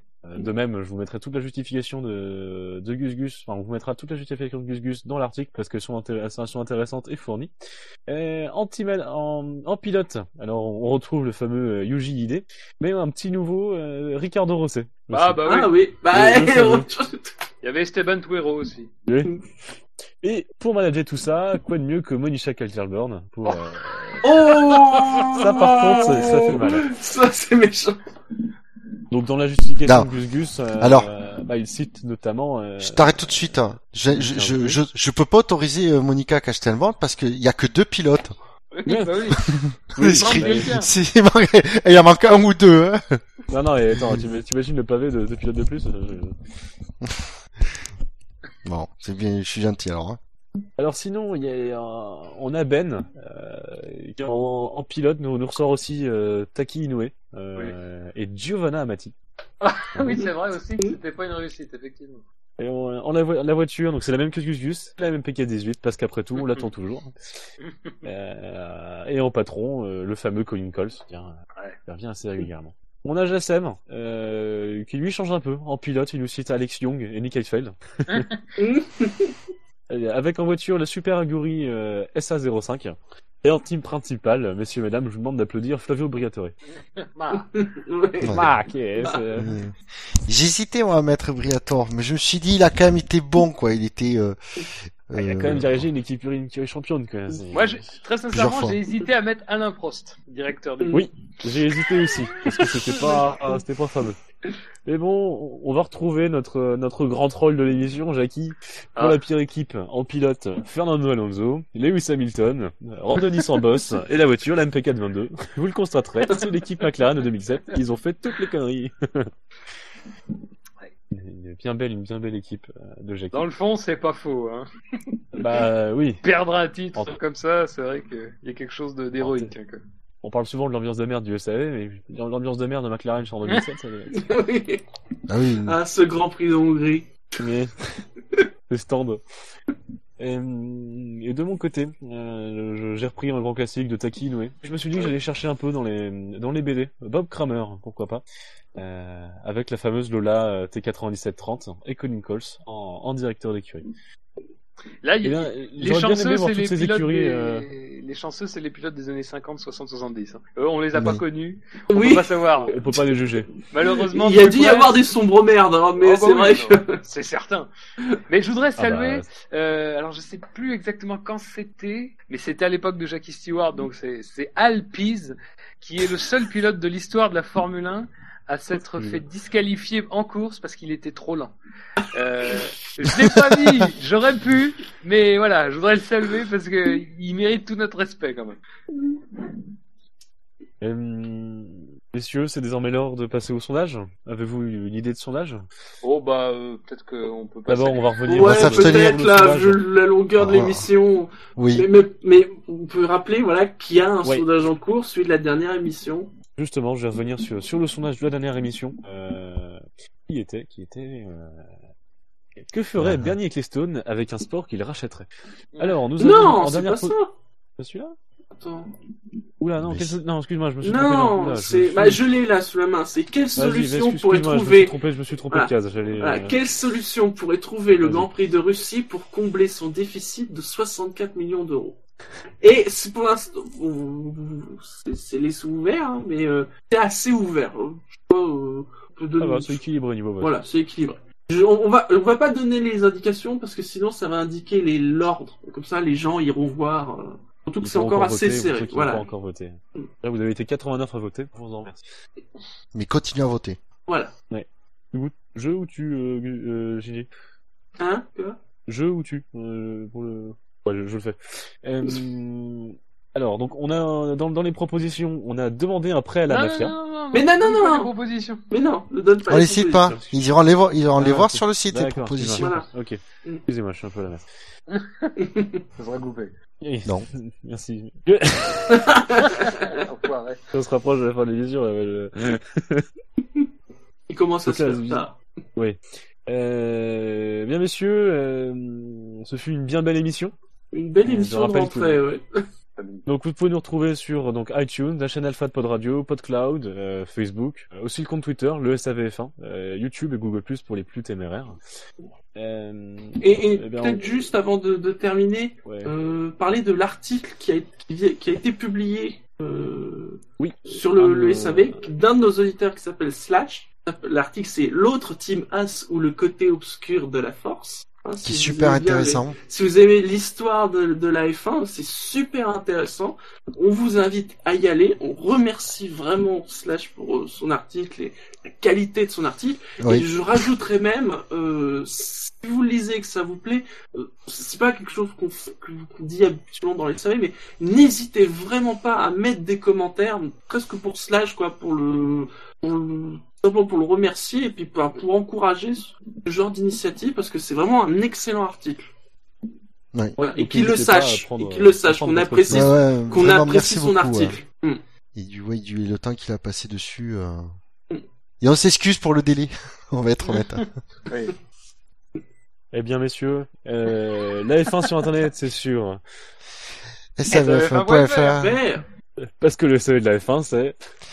Il se répétita. C'est pas facile, oui, hein, Victor. C'est surtout un générique fait main. Oui. Arthur, n'y échapperont pas. Non. Tu croyais qu'on avait oublié? Non, je me suis dit que ce serait le fil rouge de cette émission. Bon, eh bien, à bientôt pour le Grand Prix de Belgique. Oui. Au revoir. Ciao. Allez, ciao. Non. nanana, lights out, and away we go, one more time. Bref, bon, coupé.